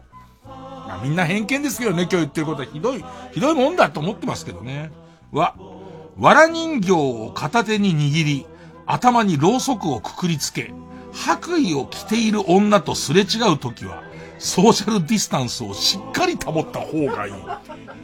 偏見ですよね。いい人かもしれないですよ、ね別に。それ、あなた服装や持ち物で人を判断するんですかっていう話なんですよ。ね。普通の、わら人形が好きな人の可能性ありますからね。えー、ペンネーム、釧路ダンディ。若いおさむは、クリカン的なやり方でアムロレイを狙っている。えー、えー、これどうですかねペンネームババザ度胸三世。和、和紙でおしゃれなランプシェードを手作りしているような主婦が、セブンルールを表で主張している。ま あでも、セブンルールとか、あと何かね、情熱大陸とか、みんなやっぱ表で見るんだよね、あれね。あとなんだっけ、あと、な、なんだっけ、と。自分の心の第二の故郷みたいのを言うやつなんだっけ。えっ、ー、と、アナザースカイ。びっくりすることに、見てる人ほとんどあれ表で見てんだね。俺らだけだね、あれを。こう、裏で見てるのは。ね。えー、ペンネームラッチャン。わ、渡辺直美の色鉛筆セットは、半分以上折れている。あのさ、子供のさ、子供のなんていうの？クーピーをさ、こう、筆圧じゃなくて持つ力で折っちゃう子いるじゃん。もう興奮、書くことに興奮して。あの感じかな。渡辺直美の色鉛筆セットの、なんかその、しかも途中で折れたやつを、クーピーをさ、削っちゃったりしてるからさ、なんかこう縦に2本あったりとかさ、あの、1本赤入れるところに赤の折れたやつと、オレンジの折れたやつが同じとこにあったりする。汚い感じするね。なんかね、えー、しまい方が。ただこれだけ、あの、言ってきますよ。偏見ですからね。ねえー、ペンネームボールペン返して。和、和の伝統技術と現代的なニーズを組み合わせた新商品を開発して、ニュース番組に取り上げられるような社長に限って、風俗嬢の評判がすこぶる悪いっていう。みんなそういう偏見ばっかりですよね。えー、シーザーズ・ハーレムは、ワイルドスピードを前作見ている女は、筆圧で山田五郎の一物ぐらいなら潰せるって書いてある。ワイルドスピードを前作見ている女は、筆圧が強いって法則すごいな。どう見たら思い出すのか。だから、偏見の恐ろしいところ、こういう意味もないこと、その何の根拠もないことを、ちょっとだけかもって思うところです。ちょっとだけなんですけど、かもって思うとこなんですよね。うん。ペンネーム、ブラックドラゴンズは、和菓子職人に憧れたヒロインが、いよいよ弟子入りを頼むシーンが、もし朝ドラにあったなら、お嬢ちゃん、うちの修行はね、和菓子みてえに甘くないよ。というセリフが出てるはずって、どういうこと？そういうドラマがあるかどうかも想像なんだよね。見てもいないんだよね。ペンネーム大自然守るは、渡辺徹は死んだら自分の体にマヨネーズをかけてこんがり焼いてくれと幾重に言い残している。来週朝ゲストで会うわ。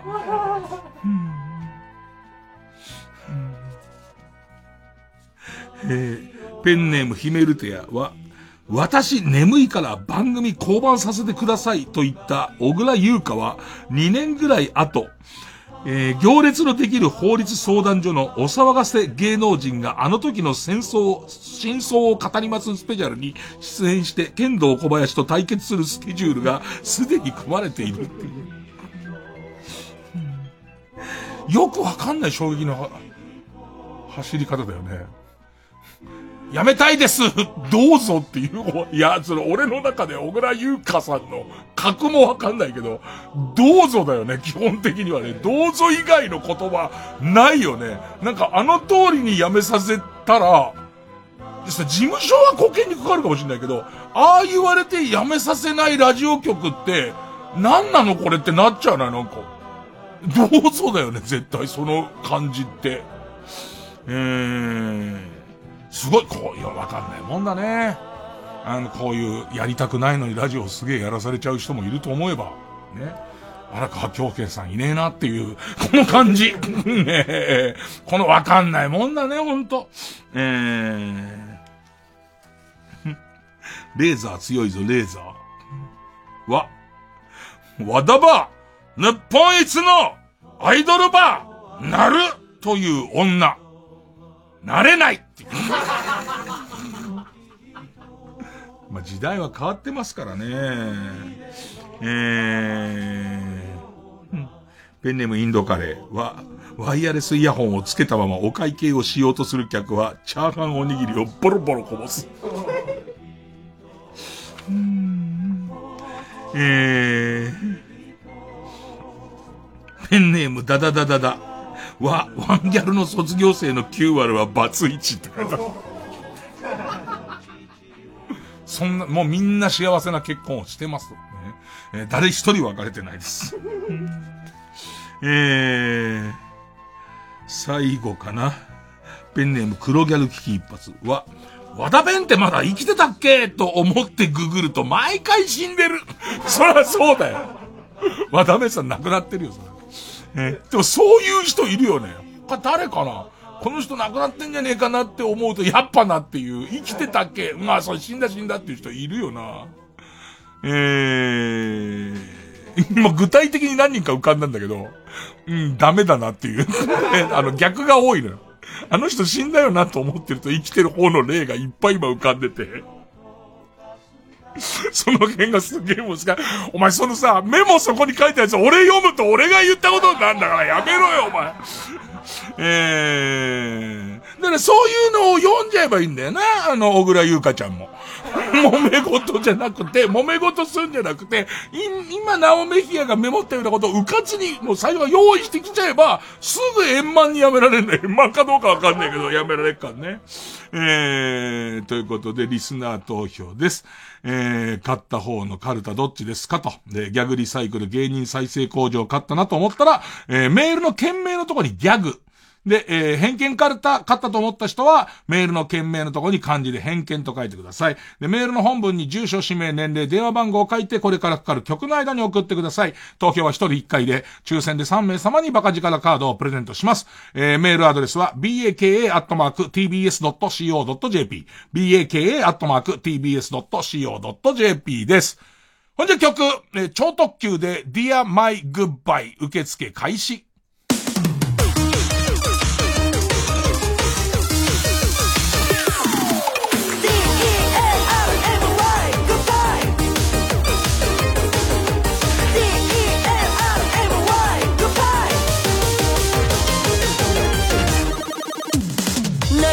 かったように今日も。朝がやってくるから悲しみは光で温め。ごまかしてたロンリネス。溢れる涙に色があること。一人じゃ気づけなかった。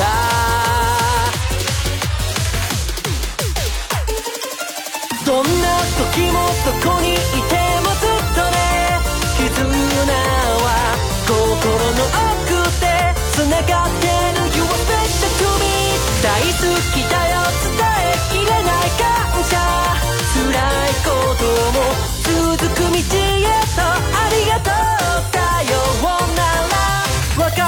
再び巡り合うための Dear My Glory Day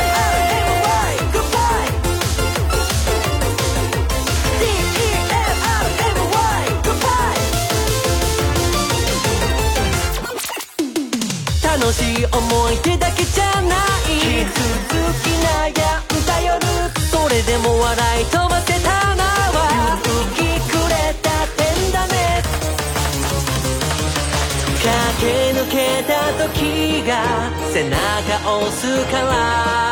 僕は今頑張れるよ。数えきれない笑い泣いた季節は。三千と未来の中で輝くネバエディメモリー前に進む刻み込んだ奇跡。描いた夢。胸に抱きしめありがとう。さようなら。ここから始まるそれぞれの景色 Yeah My brand new day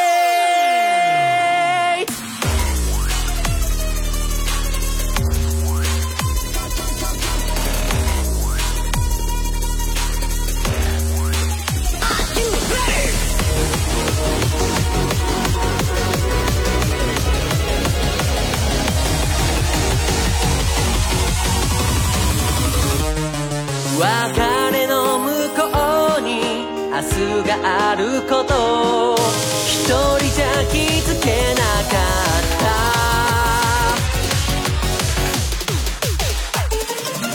どんな時もどこにいてもずっとね絆は心の奥で繋がってる。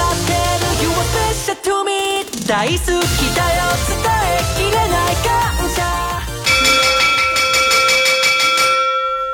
そうですか。こういう感じになりますか。えー、投票締め切りです。えー、ギャグリサイクル芸人再生工場カルタ。458票。直そうひどすぎる私の偏見カルタ。466票。勝ったのは、直そうひどすぎる私の偏見カルタ勝ち抜け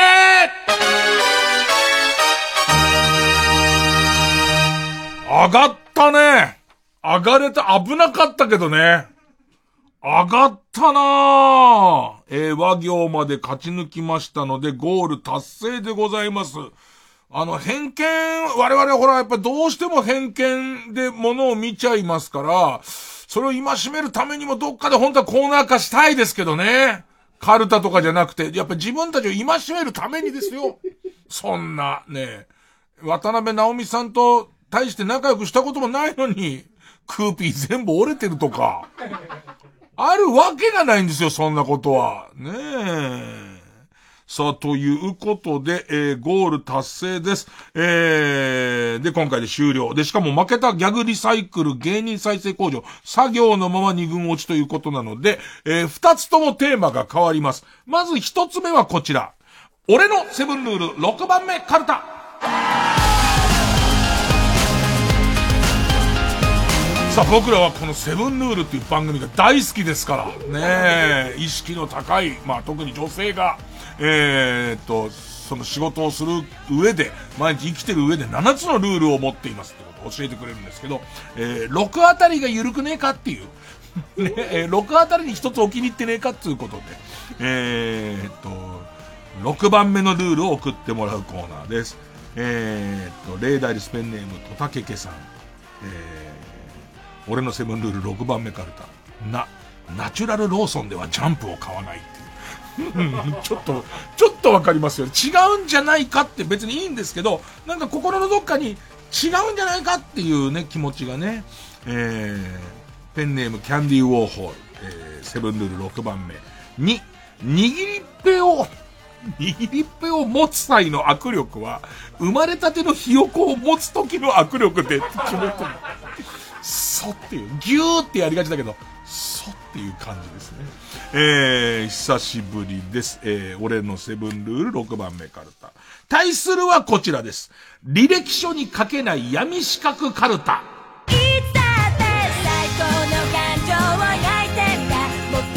これも結構間空いたんじゃないかしら。作業ですね。作業ね。えー、とにかくまあ変な資格ですよね。いつ使うのか何の意味があるのかわかんないですけども、あなたや友達が持っていたり、持っていると思ったり、取りたいと思っている資格がテーマです。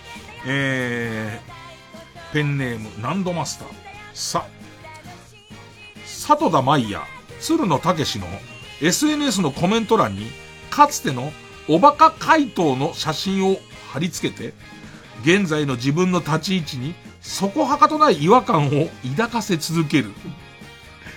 ヘキサゴン呼び戻しっていう。分かってんなっていう、ね。分かってんなっていう、こういうキャラクターだったかなって言って。ね、えー、ペンネームさだきち。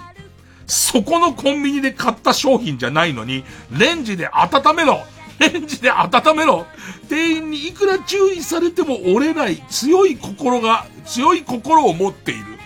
鋼のレンチン術師っていうの。この言葉だけだけどね。資格だから。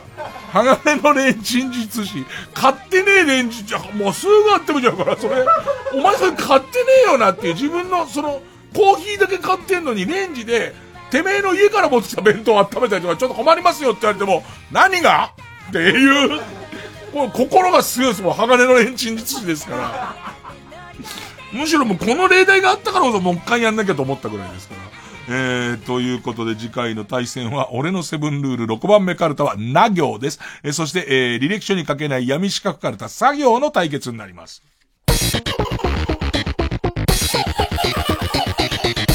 月曜ジャンク、伊集院光深夜の博士か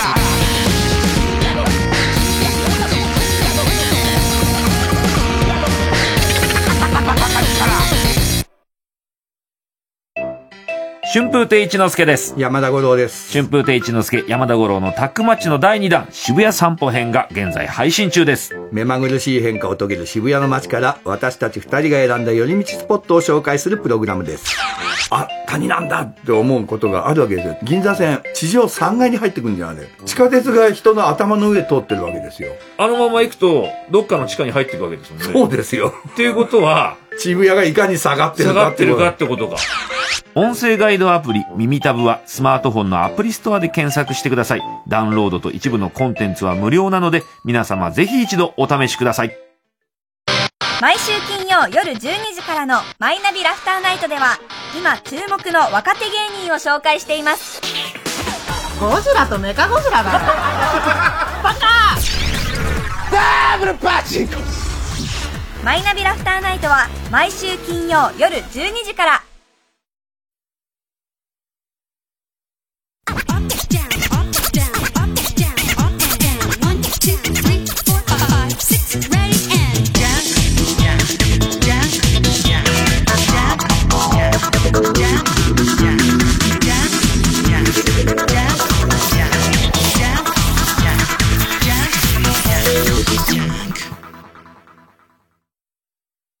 ここで、インフミアイ組合のスカイズ・ザ・リミットフィーチャリング・リョーザ・スカイウォーカーをお聴きください。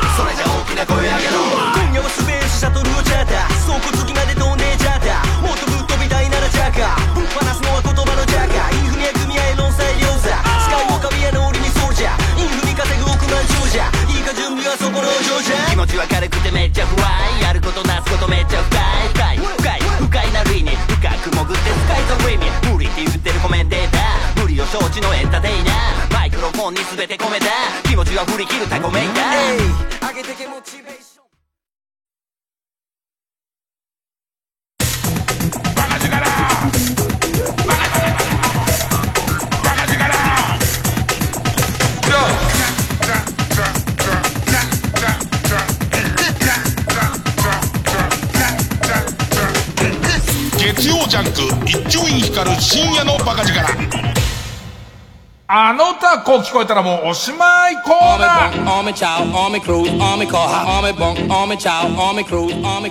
さあ、えーこのコーナーは皆さんからの曲の聞き間違いを募集するコーナーです。もう、こういう風に聞こえちゃったんだからしょうがないというね。ある意味まあ、相談ですよね。そういうコーナーですね。えーっと、ペンネーム、桃口山江さん。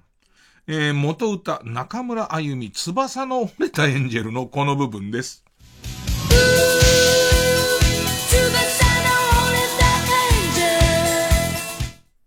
まあ我々にはね、これね、タイトルですから、翼の折れたエンジェルって聞こえますけどね。ええまあ、こういう風に聞こえちゃったんですね。うー、調創される父ちゃん。なんか、だから翼関連だっていうのは覚えてたんですよ。鳥関連だなっていう自分の中で、あ、あの歌、こういうことってあるんですよ。鳥関連の歌だったのだけ引っかかってるから、こういう風に聞こえちゃうんですよ。調創される父さんですから。いやー、こういうの好きなんだよな、なんかこの、ちょっとこう、何か引っかかってる、ニュアンスが引っかかってるっていうのがあってるのすごい好きなんですよね。えー、続いて、ペンネーム、釧路ダンディ、元歌、吉幾三、オラ東京さ、幾田のこの部分。車もそれほど走ってね。テレビもね、ラジオもねえなんですよね。あとなんだっけっては出てこない。これ二つ出てきてるんですけどね。テレビがなくて、ラジオなくて、この村の様子を歌ってるっていうんだけは覚えてると思うんですけど、えこういう風に聞こえました。ブルマもそれほど被ってねっていう。総民24人あたり8人です。ブルマを被って表をうろうろしている人は、ね、それほど被ってないっていう、ね。えー、続いていきます。続いて。ペンネーム、えー、文字黒さんです。尾崎豊15の夜のこの部分です。盗んだバイクで走り出す。で、これもニュアンスとして人の大事なものを盗んで、何気取ってんじゃねえよっていうね。俺15の夜に旅立ったみたいなこと歌ってますけど、なんかこの人もいつも、な人のもの盗んで何なの？その、ご勝手な感じっていうニュアンスだけ入ってて多分、うろ覚えしちゃってんだろうね。聞こえちゃったんだろうね。こう聞こえちゃったって。盗んだ卵で手まり寿司つってか。聞こえちゃったから。何優雅なもん作ってんだよって。結構凝ったもん飢えてでもないんだ。ね。飢えて盗んでるわけじゃないんだっていう。ね。もともと自分が怪我してたり病気だったりとかして救急車呼べない状況でバイク盗んでんならいいですけども。ね。だからもうなんか盗んだ卵でとりあえずこう、その、エネルギーを最低限のエネルギー確保するんないですよ。手まり寿司ってなっちゃうと。優雅なやつだから、一旦ピラピラの卵を焼いて、周りで包んだりとかしてっからっていう。えー、ペンネーム、イリノイの艦長強盗さんから。もうこのペンネーム超面白いけどね、イリノイの艦長強盗ってすごいよね。えー、元歌、コオロギ73の、頑張れドカベンのこの部分です。取れないボールがあるものか食えないキノコがあるものか。まあ、山田に言っときたいんですけど、あんですよね。結構な高確率であるんですよね、食えないキノコってね。えー、あと頑張ってもどうしようもないんです。ね、頑張れ頑張れ、周りも林立てんじゃねえよ。一旦図鑑で確認だなんですよ、そこは。ね、山田太郎は。山田太郎すぐ食っちゃうから。えー、続いて、レイ・チャールズを逃がさないで、元歌ジッタリンリンのプレゼントのこの部分。あなたが私にくれたものキリンが逆立ちしたピアスこれも多分、むしろ歌心があるからよく知ってる。昔よく聞いてたんじゃないのあ、この歌ってなんかいろんなものをくれた、あのーえー人と別れて、ね、本音を言うみたいな歌だったなっていうところなんだろうね。その、漠然とした大掴みで覚えたやつがこういう聞き違いを、こう、うん、生んじゃう。ね。え会うたびすこんぶくれるけど、そもそもそんなに好きではない。まあ、もらうけどっていうのが繰り返しになっちゃったのかなその、それがこう、マンネリの彼との間で、すげえくれんなっつって。いつか言おうと思って言わないでもらってて、で、とうとう別れることになって、そもそもそんなに好きではないからっていうことを初めて言うっていう。えー、やっぱりなんか、みんなただの聞き違いにも精神的にこう何か理由があるんだってところをね、あの、僕はあの、医師免許を持ってる。まあ、持ってる、もう同然です。ブラックジャックをよく読んでいたっていう ことなので、えー、ご相談いただければ、変な歌聞こえちゃったら送ってください。お待ちしております。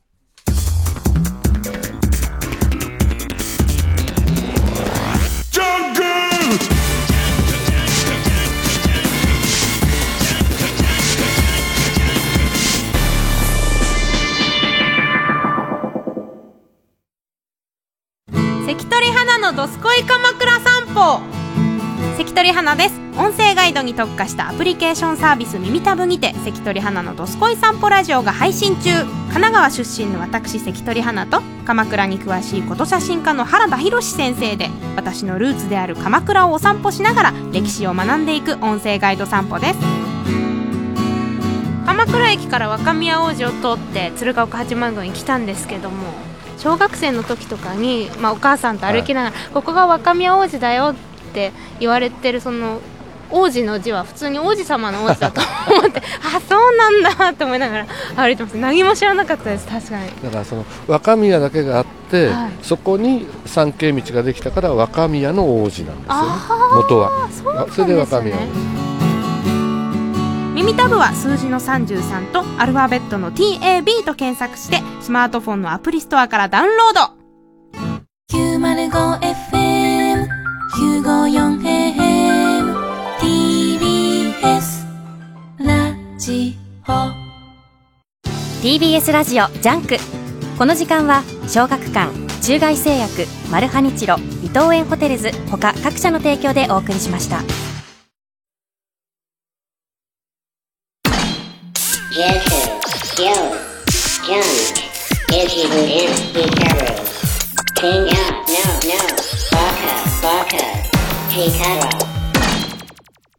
なんかアマゾンプライムにさ、ちょっと前に出してもらった映画の来る。来るっていうあの、ちょっと怖い映画、ね、恐怖映画が入ったらしくて、で、なんかその来るがちょっとこう評判でみんな見てる。みんな割と、うんと、見てる人が多い。で、なんかその来るの感想を俺のツイッターにくれる人がいるんだよ。出てたんで、ね。で、えーっと、えー、面白いなっていうのは、すごい褒めようとして、軽くディスってるっていうか、えっと、最初に来たやつが、えー、最初なんかそのクールがすごい評判だったから、自分がクールの感想すごいもらうけど、自分の出てるところは、自分ではもうやっぱり評価恥ずかしくて、評価できないな、みたいなことをつぶやいたら、そこに来たのが、もう伊集院さんの出たところはもう大爆笑ですって書いてあって、それディスってんじゃん。だって怖い、怖い映画の怖いシーンに俺出てくから、怖い人の役で。で、それディスってね？みたいなこと書いたら、その次に来たのが、えーっと、あれは、伊集院さんの学生時代の、えーダイダークサイトな心情が染み出しているってとてもいいみたいなこと書いてあるのね。それも軽くディスってるよね。演技で作り上げたものじゃなくて、すげえ性格悪い役なのね。お前性格悪いなっていう話だから、基本的に。それで、もう一個が、えー最終的に話の妨げにはなっていませんでしたよっていう、それもディスってると、あ、寝るわ。TBS ラジオ主催ハイパーヨーヨ結成15周年記念ワンマンライブ。今日本で一番かっこいい女の子たちと称されるガールズラップデュオハイパーヨーヨが15年に一度だけのワンマンライブを開催。渋谷クラブクワトロで8月22日土曜日午後6時開演。料金は前売り3900円。各プレイガイドにて販売中です。詳しくはハイパーヨーヨーのホームページ。または渋谷クラブクワトロ。0334778750へお問い合わせください。2人の圧倒的なライブパフォーマンスをお見逃しなく。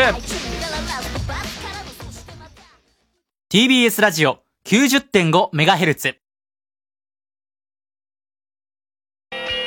月曜午後9時30分より放送中かまいたちの「ヘイタクシー」番組グッズは絶賛販売中信じてください !3 時です